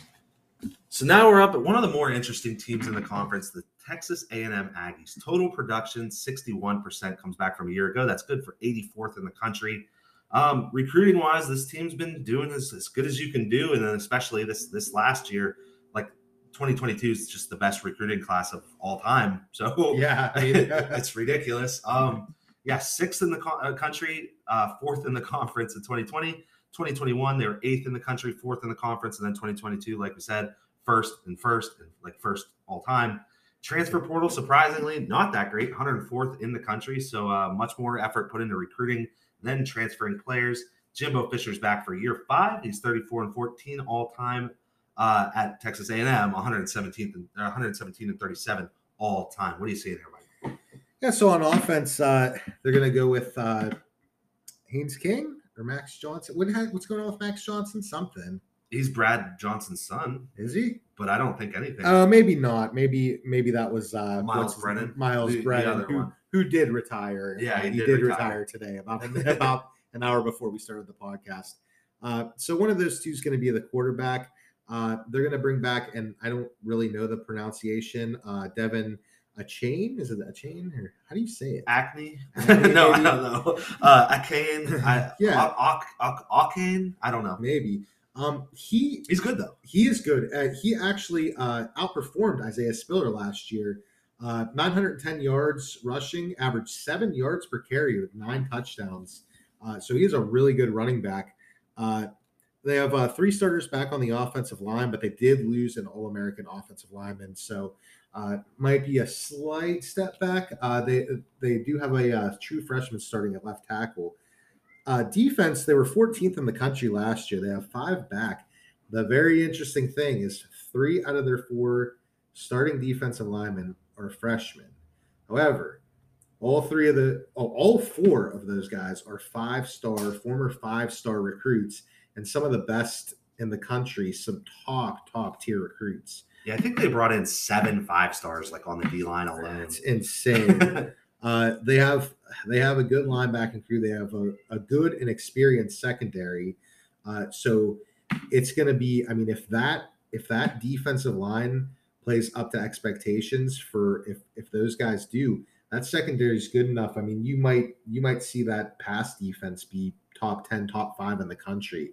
Uh, so it's it's going to be a, a very I guess I guess we'll it's a wait and see game and we're going to have to wait a few weeks in order to to get some competition uh, to see what that defensive line can do. so here's what worries me about this team. And everybody keeps telling me that this is like a 10 win team. This is a top 10 team, top five possibly in the country. Everybody's on that, but they're on that with A&M like every single year. Um, from what I've seen so far, Max Johnson, Haynes King, neither one of them has ever impressed me anytime I've seen them play. Haynes King uh, started as the starter here last year and, and never did anything great. I, I remember watching him against Colorado, and they honestly they should have lost that game against Colorado. Yeah. Wide receiver, they don't have any experience. They have young talent though. Evan Stewart's a five-star freshman. He's slotted to start. He's supposed to be fucking sweet. Um, you know, running back, I think they are set pretty well there with him. But then you go to the D line, which is like that was their strength last year. Now they lose Mike Elko as head coach or uh, defensive coordinator. He's now head coach of Duke. So one of the best defensive coordinators going right now is gone. You do bring in DJ Durkin, who I do like. Um, did DJ Durkin kill that guy at Maryland? Was that him? I think so. I think it was him, and then Matt Canada replaced him. But Yeah. he was he was doing a hell of a job at, he uh, at, at Maryland, and then yeah, I'm pretty sure he's another coach in the SEC that has killed a man. So we're at like four. and uh, like Saban, you know, he's untouchable, yeah. so we don't know his body count. Right. um, yeah, so I don't know. It's it's like a lot of the pieces are there, but I don't know. You can't be in this side of the conference in the best conference in the entire FBS and tell me that you're just chucking a bunch of freshmen out there. Like I know they're five stars, but I, I don't know. It's gonna take a minute. So I don't know if I'm buying into the hype as much as everyone else. Vegas is buying into the hype. Eight and a half is the over under. The over is minus 150. So they are pretty stoked on nine or more wins. The under is plus 130. Um, now, here, the non conference, it's again not all that great, not terrible, but not great. So they're going to start off with 11 and 1 FCS playoff team from a year ago. Sam Houston, number four in the country uh, in the coaches poll this year. Um, and then they have App State, always a great G5 team coming to town. And then Miami, always a very overrated team coming to town. Uh, I got three straight wins. Yeah, you know, that is tricky. Like those are some tricky spots for them. I'm going to tell you right now, I don't think Miami's a give me. No, and I don't think I. I with all those freshmen out there, I mean, they're start. They're projected to start one, two, three, four, five, six freshmen are projected to start. Like, I don't think App State's a gimme either. No, I, I don't either. And Um, honestly, like, no, they're not going to lose to Sam Houston State, but like that game could be kind of close. Like Sam Houston State's sweet. I, I remember, I mean, in addition to barely beating Colorado, who's one of the worst teams in all of college football, like right now, they're not Yeah. good and they weren't good last year. They barely beat them. And then I remember Kent State hanging around for like a half last year. Yeah, I mean, if you flipped like if you flip those three teams to later in the season, like I would probably be more confident in three wins, and I have them three wins to start off the season. I do, but I'm not like I don't be shocked if they lose one of those games. I really wouldn't be either, but I am the same way. I do have them starting off 3 and 0. And then for some reason, I have them beating, God damn it. I have them beating Arkansas in Arlington, um, who they lost to last year. So I have them starting off 4 and 0. I- I don't know why. I do too. I, do- I have them in that game also. But then they're going to go on the road back to back weeks. They go at Starkville to play Mississippi State, and they go uh, to Tuscaloosa to play Alabama. We already know Nick Saban's going to beat the shit out of Jimbo Fisher, uh, like literally and like metaphorically in this game. Um, but I also have them losing in that look ahead spot to Mississippi State. Mississippi State beat them last year. I got them getting them again. Yeah, I have two losses there as well. Now, something to keep an eye on if they do pick up that Mississippi State win, uh, that Alabama line. I mean, if it's anything under like 17, I would take Bama. Oh yeah, You know, I think they're going to destroy them, but I, I do think they lose before that. I think they, I think they drop both of them. All right, and then I guess this is where it kind of evens out for me. This is where so they go on a bye week and then they go at South Carolina. I do have them losing that game to South Carolina, so maybe that's just I don't know a little bit of evening out from giving them all those wins to start. Right. Uh, I have a win against South Carolina, but, uh, you know, it's uh, I'm not confident. I'm not that confident on it. All right, and then they bring uh, Ole Miss and Florida to College Station, second leg of a back to back for Ole Miss.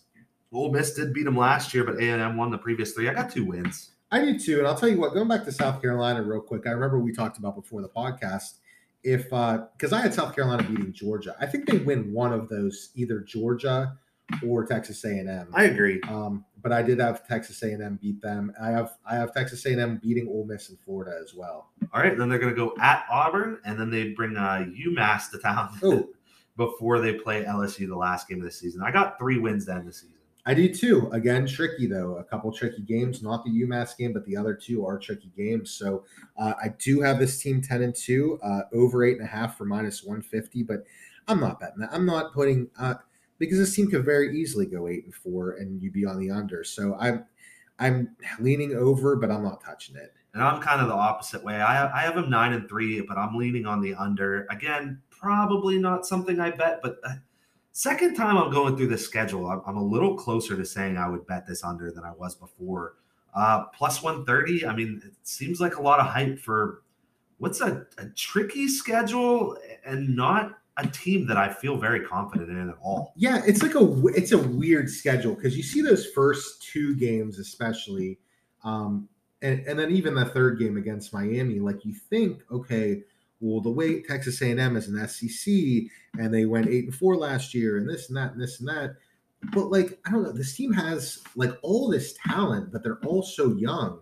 Like, I think, yeah, give it two years, and this team's going to be a juggernaut, right? But like right now, like I don't know. Like these guys have never played college football before. They're all young. Uh, there's a there's a lot of I mean there's a question mark at quarterback. So I don't necessarily think that that these three games are gimmies in the least bit. No, and, and if you lose one of those first three games, uh, you know, namely either App State or Miami, you're probably going under. You probably are, you know, especially I mean you could very easily lose to Arkansas or LSU or both, you know. So yeah, it's it's a tricky one. All right, so now on to the Georgia Bulldogs, last year's uh, national champions, number one in the country in recruiting, number one in the conference, obviously in 2020, 2021, number four in the country, number three in the conference, um, fourth in the country, three in the conference. That's ridiculous. Uh, and then 2022, third in the country, third in the conference. uh, transfer portal, I guess Kirby Smart's not into it. Them and the service academies are the only team that did not transfer in a single player as far as what I was looking at. So I got nothing in the transfer portal. Um, in 2021, they were 12 0 national champs, like we said. Uh, Kirby Smart back for year seven as head coach, 66 and 15 all time. You got seven back on offense, three back on defense. Mike, what do you think? This team reminds me of A and M in a couple different ways. Uh, they have like it's it's different, but it's the same. Like they have a lot of unproven players, but they have a shit ton of talent. Uh, the only thing that really puts Georgia ahead is the the guys that they have coming back. Like they have Nolan Smith uh, and Kelee Ringo are both probably going to be first team All Americans, right. honestly, on defense. Uh, Stetson Bennett is a proven quarterback. Uh, proven to suck balls. uh, they're like three or four deep on tight end. Brock Bowers being a you know another first team All American. So there's probably three, at least three first team All Americans on this team but they have a lot of new pieces. So uh, the offensive line is pretty deep there. Uh, just plenty of talent everywhere. Uh, their top three running backs are gone, so it's like guys they're they're kind of plugging in, you know, superstars, you know, guys that are supposed to be superstars, but uh, with their actual superstars. But if they don't, if they aren't up to snuff at the beginning of the season, I mean, three or four guys aren't going to win you a football game. So I don't know. No, um, I, I agree with everything you just said. I, I think this this team is essentially going to be a slight step back from what they were a year ago. Um, that being said, like still to me, clearly the third most talented team in the nation right now. Um, but I think, you know, when I think of this team, I think of last year's Clemson team struggling as much as they did and how everybody shits all over Clemson. Georgia won the national championship last year, and that game was like 10 to 3. They barely beat Clemson. And that's that's kind of what I think about Georgia is that they pour it on the shitty teams, but when they play good teams, I don't think they're going to blow anyone out. Um, for example, that first game against Oregon, I, I don't know. Anything could happen there. I'm picking Georgia, yeah, but like I would not be shocked at all if Oregon won that game. If that game was at a neutral site, oh wait, it is at a neutral site, in Atlanta, but it's in Atlanta. if that game was in a true neutral site, say like Soldier Field or somewhere, you know, um, I, I, don't know, in, in Vegas even or whatever, I don't know, somewhere in the middle of the country. Yeah. Um, Played it like Arrowhead. yeah, whatever, Arrowhead. That's what I was trying to think of off the top of my head, and I couldn't. But um, yeah, I, I, I don't know. I mean, that's anybody's ball game. So it's it's interesting. I'm not a big Stetson Bennett guy. I don't think he's a great quarterback. I think he's a game manager, and he's really fucking boring. Um, I think running back's going to be fine. I think McIntosh and Kendall Milton are both going to step right up, pick up where Zamir White and James Cook left off last year. Brock Bowers, like you said, one of the best tight ends in the country, but Arik Gilbert is a hybrid wide receiver tight end. He missed all of 2021 for personal reasons, and from what I'm hearing, the the spring spring camps, he looked unbelievable. So he could be a guy to watch also on the outside um, or inside, depending on where he lines up. So um, defensively, I'm, I'm not going to hit it over the head too much. I, I think their defense is going to be fine. I think they're going to be good. I just don't think they're going to be quite as good as they were last year, where you couldn't run the ball on them at all.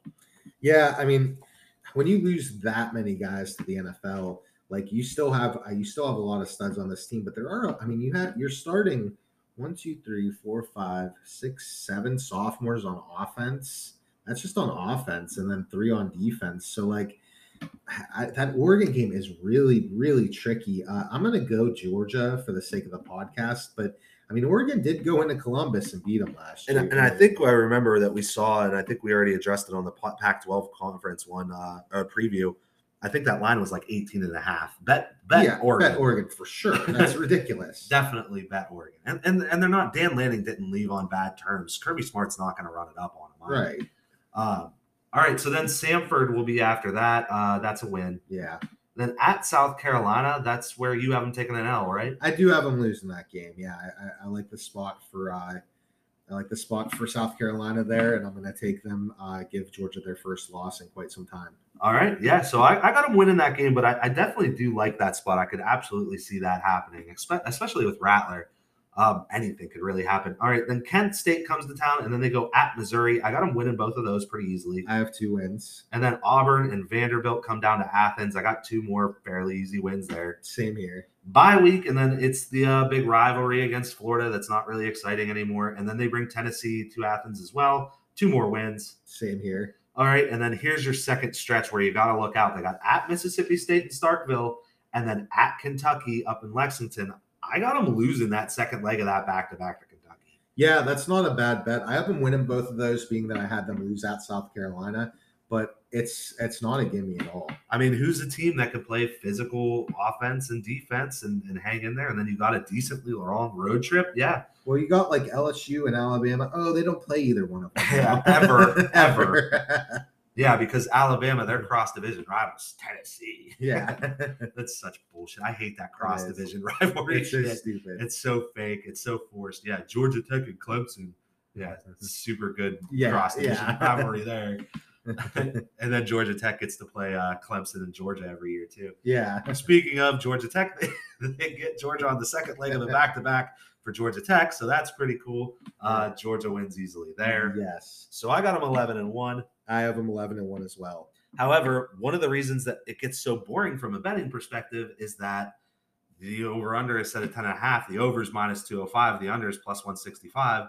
So you really, unless you're going to throw like thousands and thousands of dollars at it to make it worth your while, the only thing you could really bet is the under. So whatever. Yeah, like I was I was saying before the podcast, uh the only one of those because there's three of those, and the only one of those that I would bet is Ohio State. No, K State's one of those too. Well, and Kansas State is which one. really pisses yeah. me off. And Kansas State is also one of those, which I would I would I would take that as well. um, but but I'm not gonna I'm not gonna do it for an SEC team. I'm not gonna do it for Georgia, who you know, especially when they play Oregon out of conference. I mean, if they if they lose that Oregon game, then they just have they just have to lose one more game and they're not going to make it. But at the same time, like they won the national championship last year, so like they could, you know, they could go undefeated again. Like I don't know, you know. Yeah, I, I mean, I don't. I think I think the Ohio State one is pretty much unbettable unless you're taking the over. Right. Um, Kansas State, I, I, I like I'm super strong on that over. It's just it's stupid to bet it because it's not like an absolute lock. Like it's just right. It's a it lock is. for like you and me because Right. you know. But like, who the fuck's taking the 200 that isn't like a diehard college football? yeah. Um, but the Alabama ones where it really becomes like truly unbettable. I, I'm okay with the under plus 165 on this one. No, I'm not really going to bet it, but I wouldn't be surprised with all the new shit. And like you said, if they lose against Oregon, so I, I mean that's the side I'm on. It's just I'm not going to bet it. Now onto the one that I, I actually like really just have no play unless I was chucking thousands at it. Uh, Alabama. So um, recruiting, you know, first or second in the country, the conference every single year. Um, returning production wise, uh, nothing overly special, but it's an Alabama team. We know they reload. Uh, 2021, they were 11 and 1, SEC champs, uh, national championship runner ups.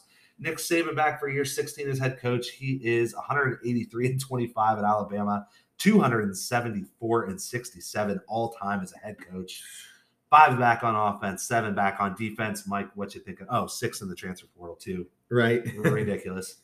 uh, yeah. I mean, they they have uh, obviously Bryce Young coming back. They brought in Jermaine Burton from uh, Georgia, Gibbs from Georgia Tech. I mean, all going to be superstars. Uh, there's uh, it's looking like three or no four on the three out of the four or three out of the five on the offensive line uh, coming back.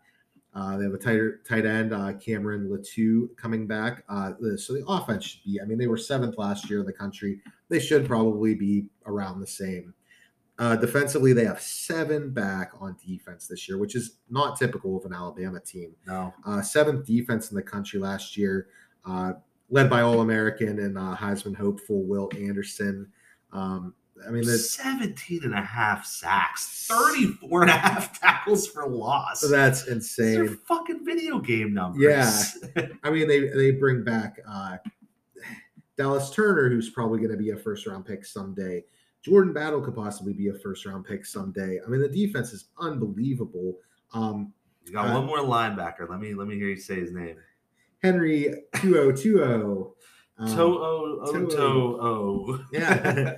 uh, but my but my second favorite player in uh, college football Kool Aid right McKinstry. is Kool-Aid McKinstry. My first is uh, uh, Louisiana Monroe receiver uh, Boogie Knight, and then my second is uh, Kool-Aid McKinstry at cornerback. He's actually supposed to be really good. Um, well, being that he's starting as a sophomore at Alabama, I would assume so. and he's projected third team all conference. Yeah.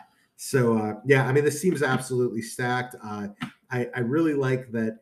You know, for an Alabama team to bring back seven on defense, and the defense was al- al- already stud, but then you have like the the Heisman hopeful at quarterback too, and and guys to throw to. The team is really really. So good. this team has a couple of these spots, and like I keep, I keep mentioning it, and it's uh, uh, guys, keep an eye out. I'm gonna be uh, I'm, I'm I'm gonna be on an up, upcoming episode of the College Experience with Colby Dant. If you're listening to this, I'm sure you know what that is.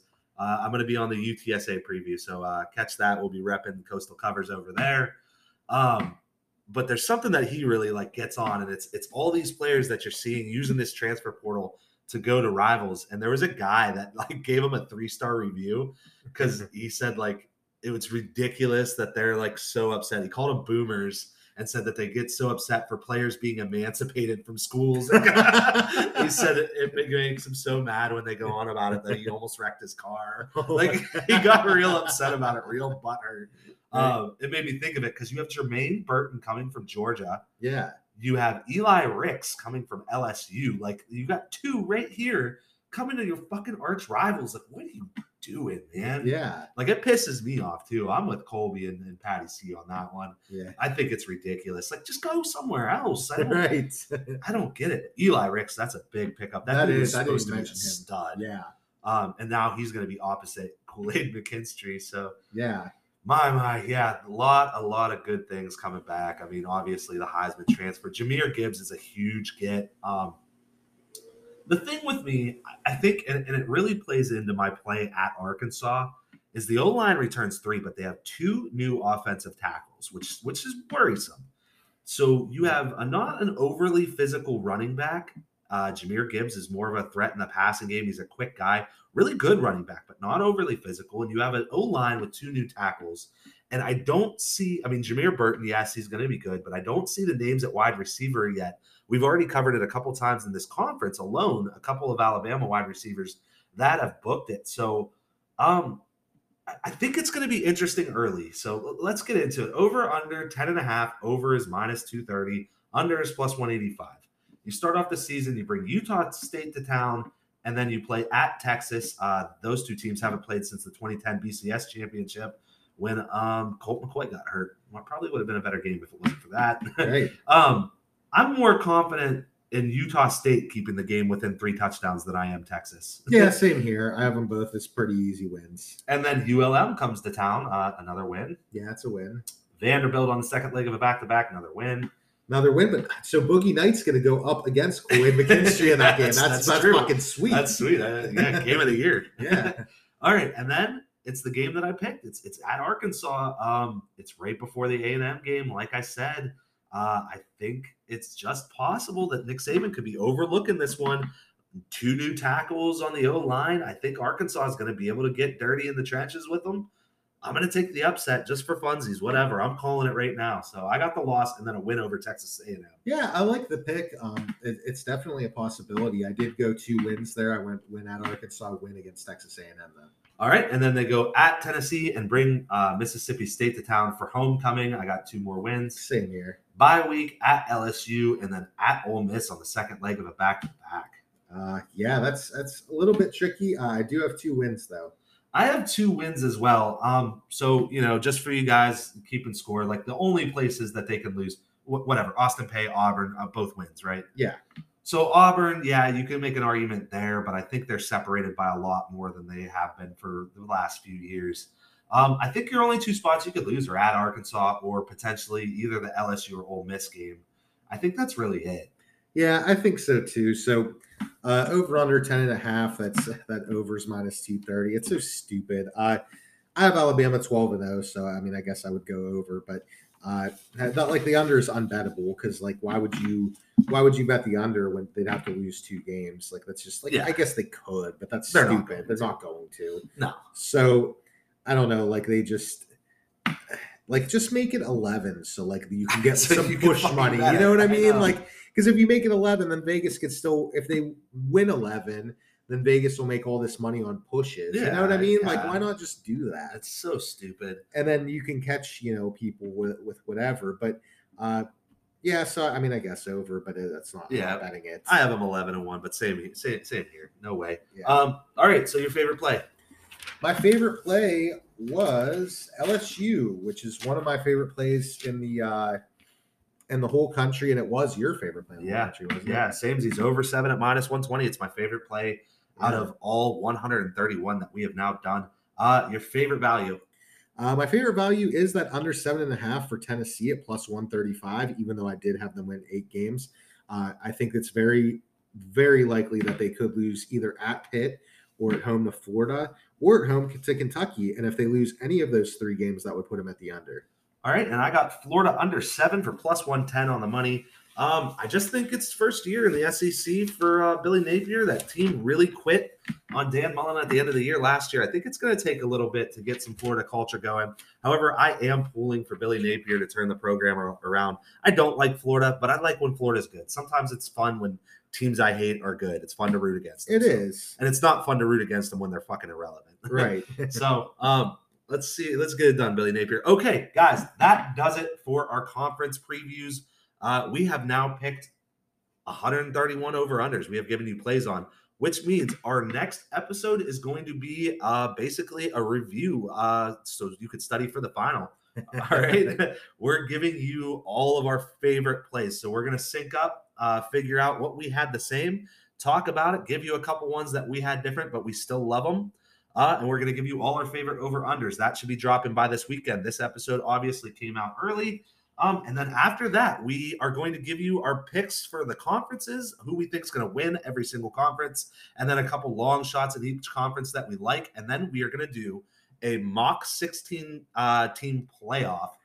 Uh, I'm really excited about that's, that. That's going to be awesome. There's, uh, you know, there's definitely some interest. We did uh, eight. We're going to do eight conference champions and eight at larges. Yeah. So, um, sorry, Mac. Sorry, Conference USA. You do not get anybody in. you're not good enough. It's a little too. I mean, you know, eh, yeah. If I were to have my ideal playoff, every conference champion would be represented. right. But we're trying to be realistic to what we think maybe they can do there, uh, what they can bear, you know, at the committee level to do that kind of thing. So, um, yeah, AAC, Mountain West, and Sunbelt will be represented, plus the five Power Five champions, and then eight at larges, just our next eight uh, highest rated teams that we had uh, projected for the end of the season. So, really excited to bring you that. There's some really cool matchups. We're going to play a little bit of make believe.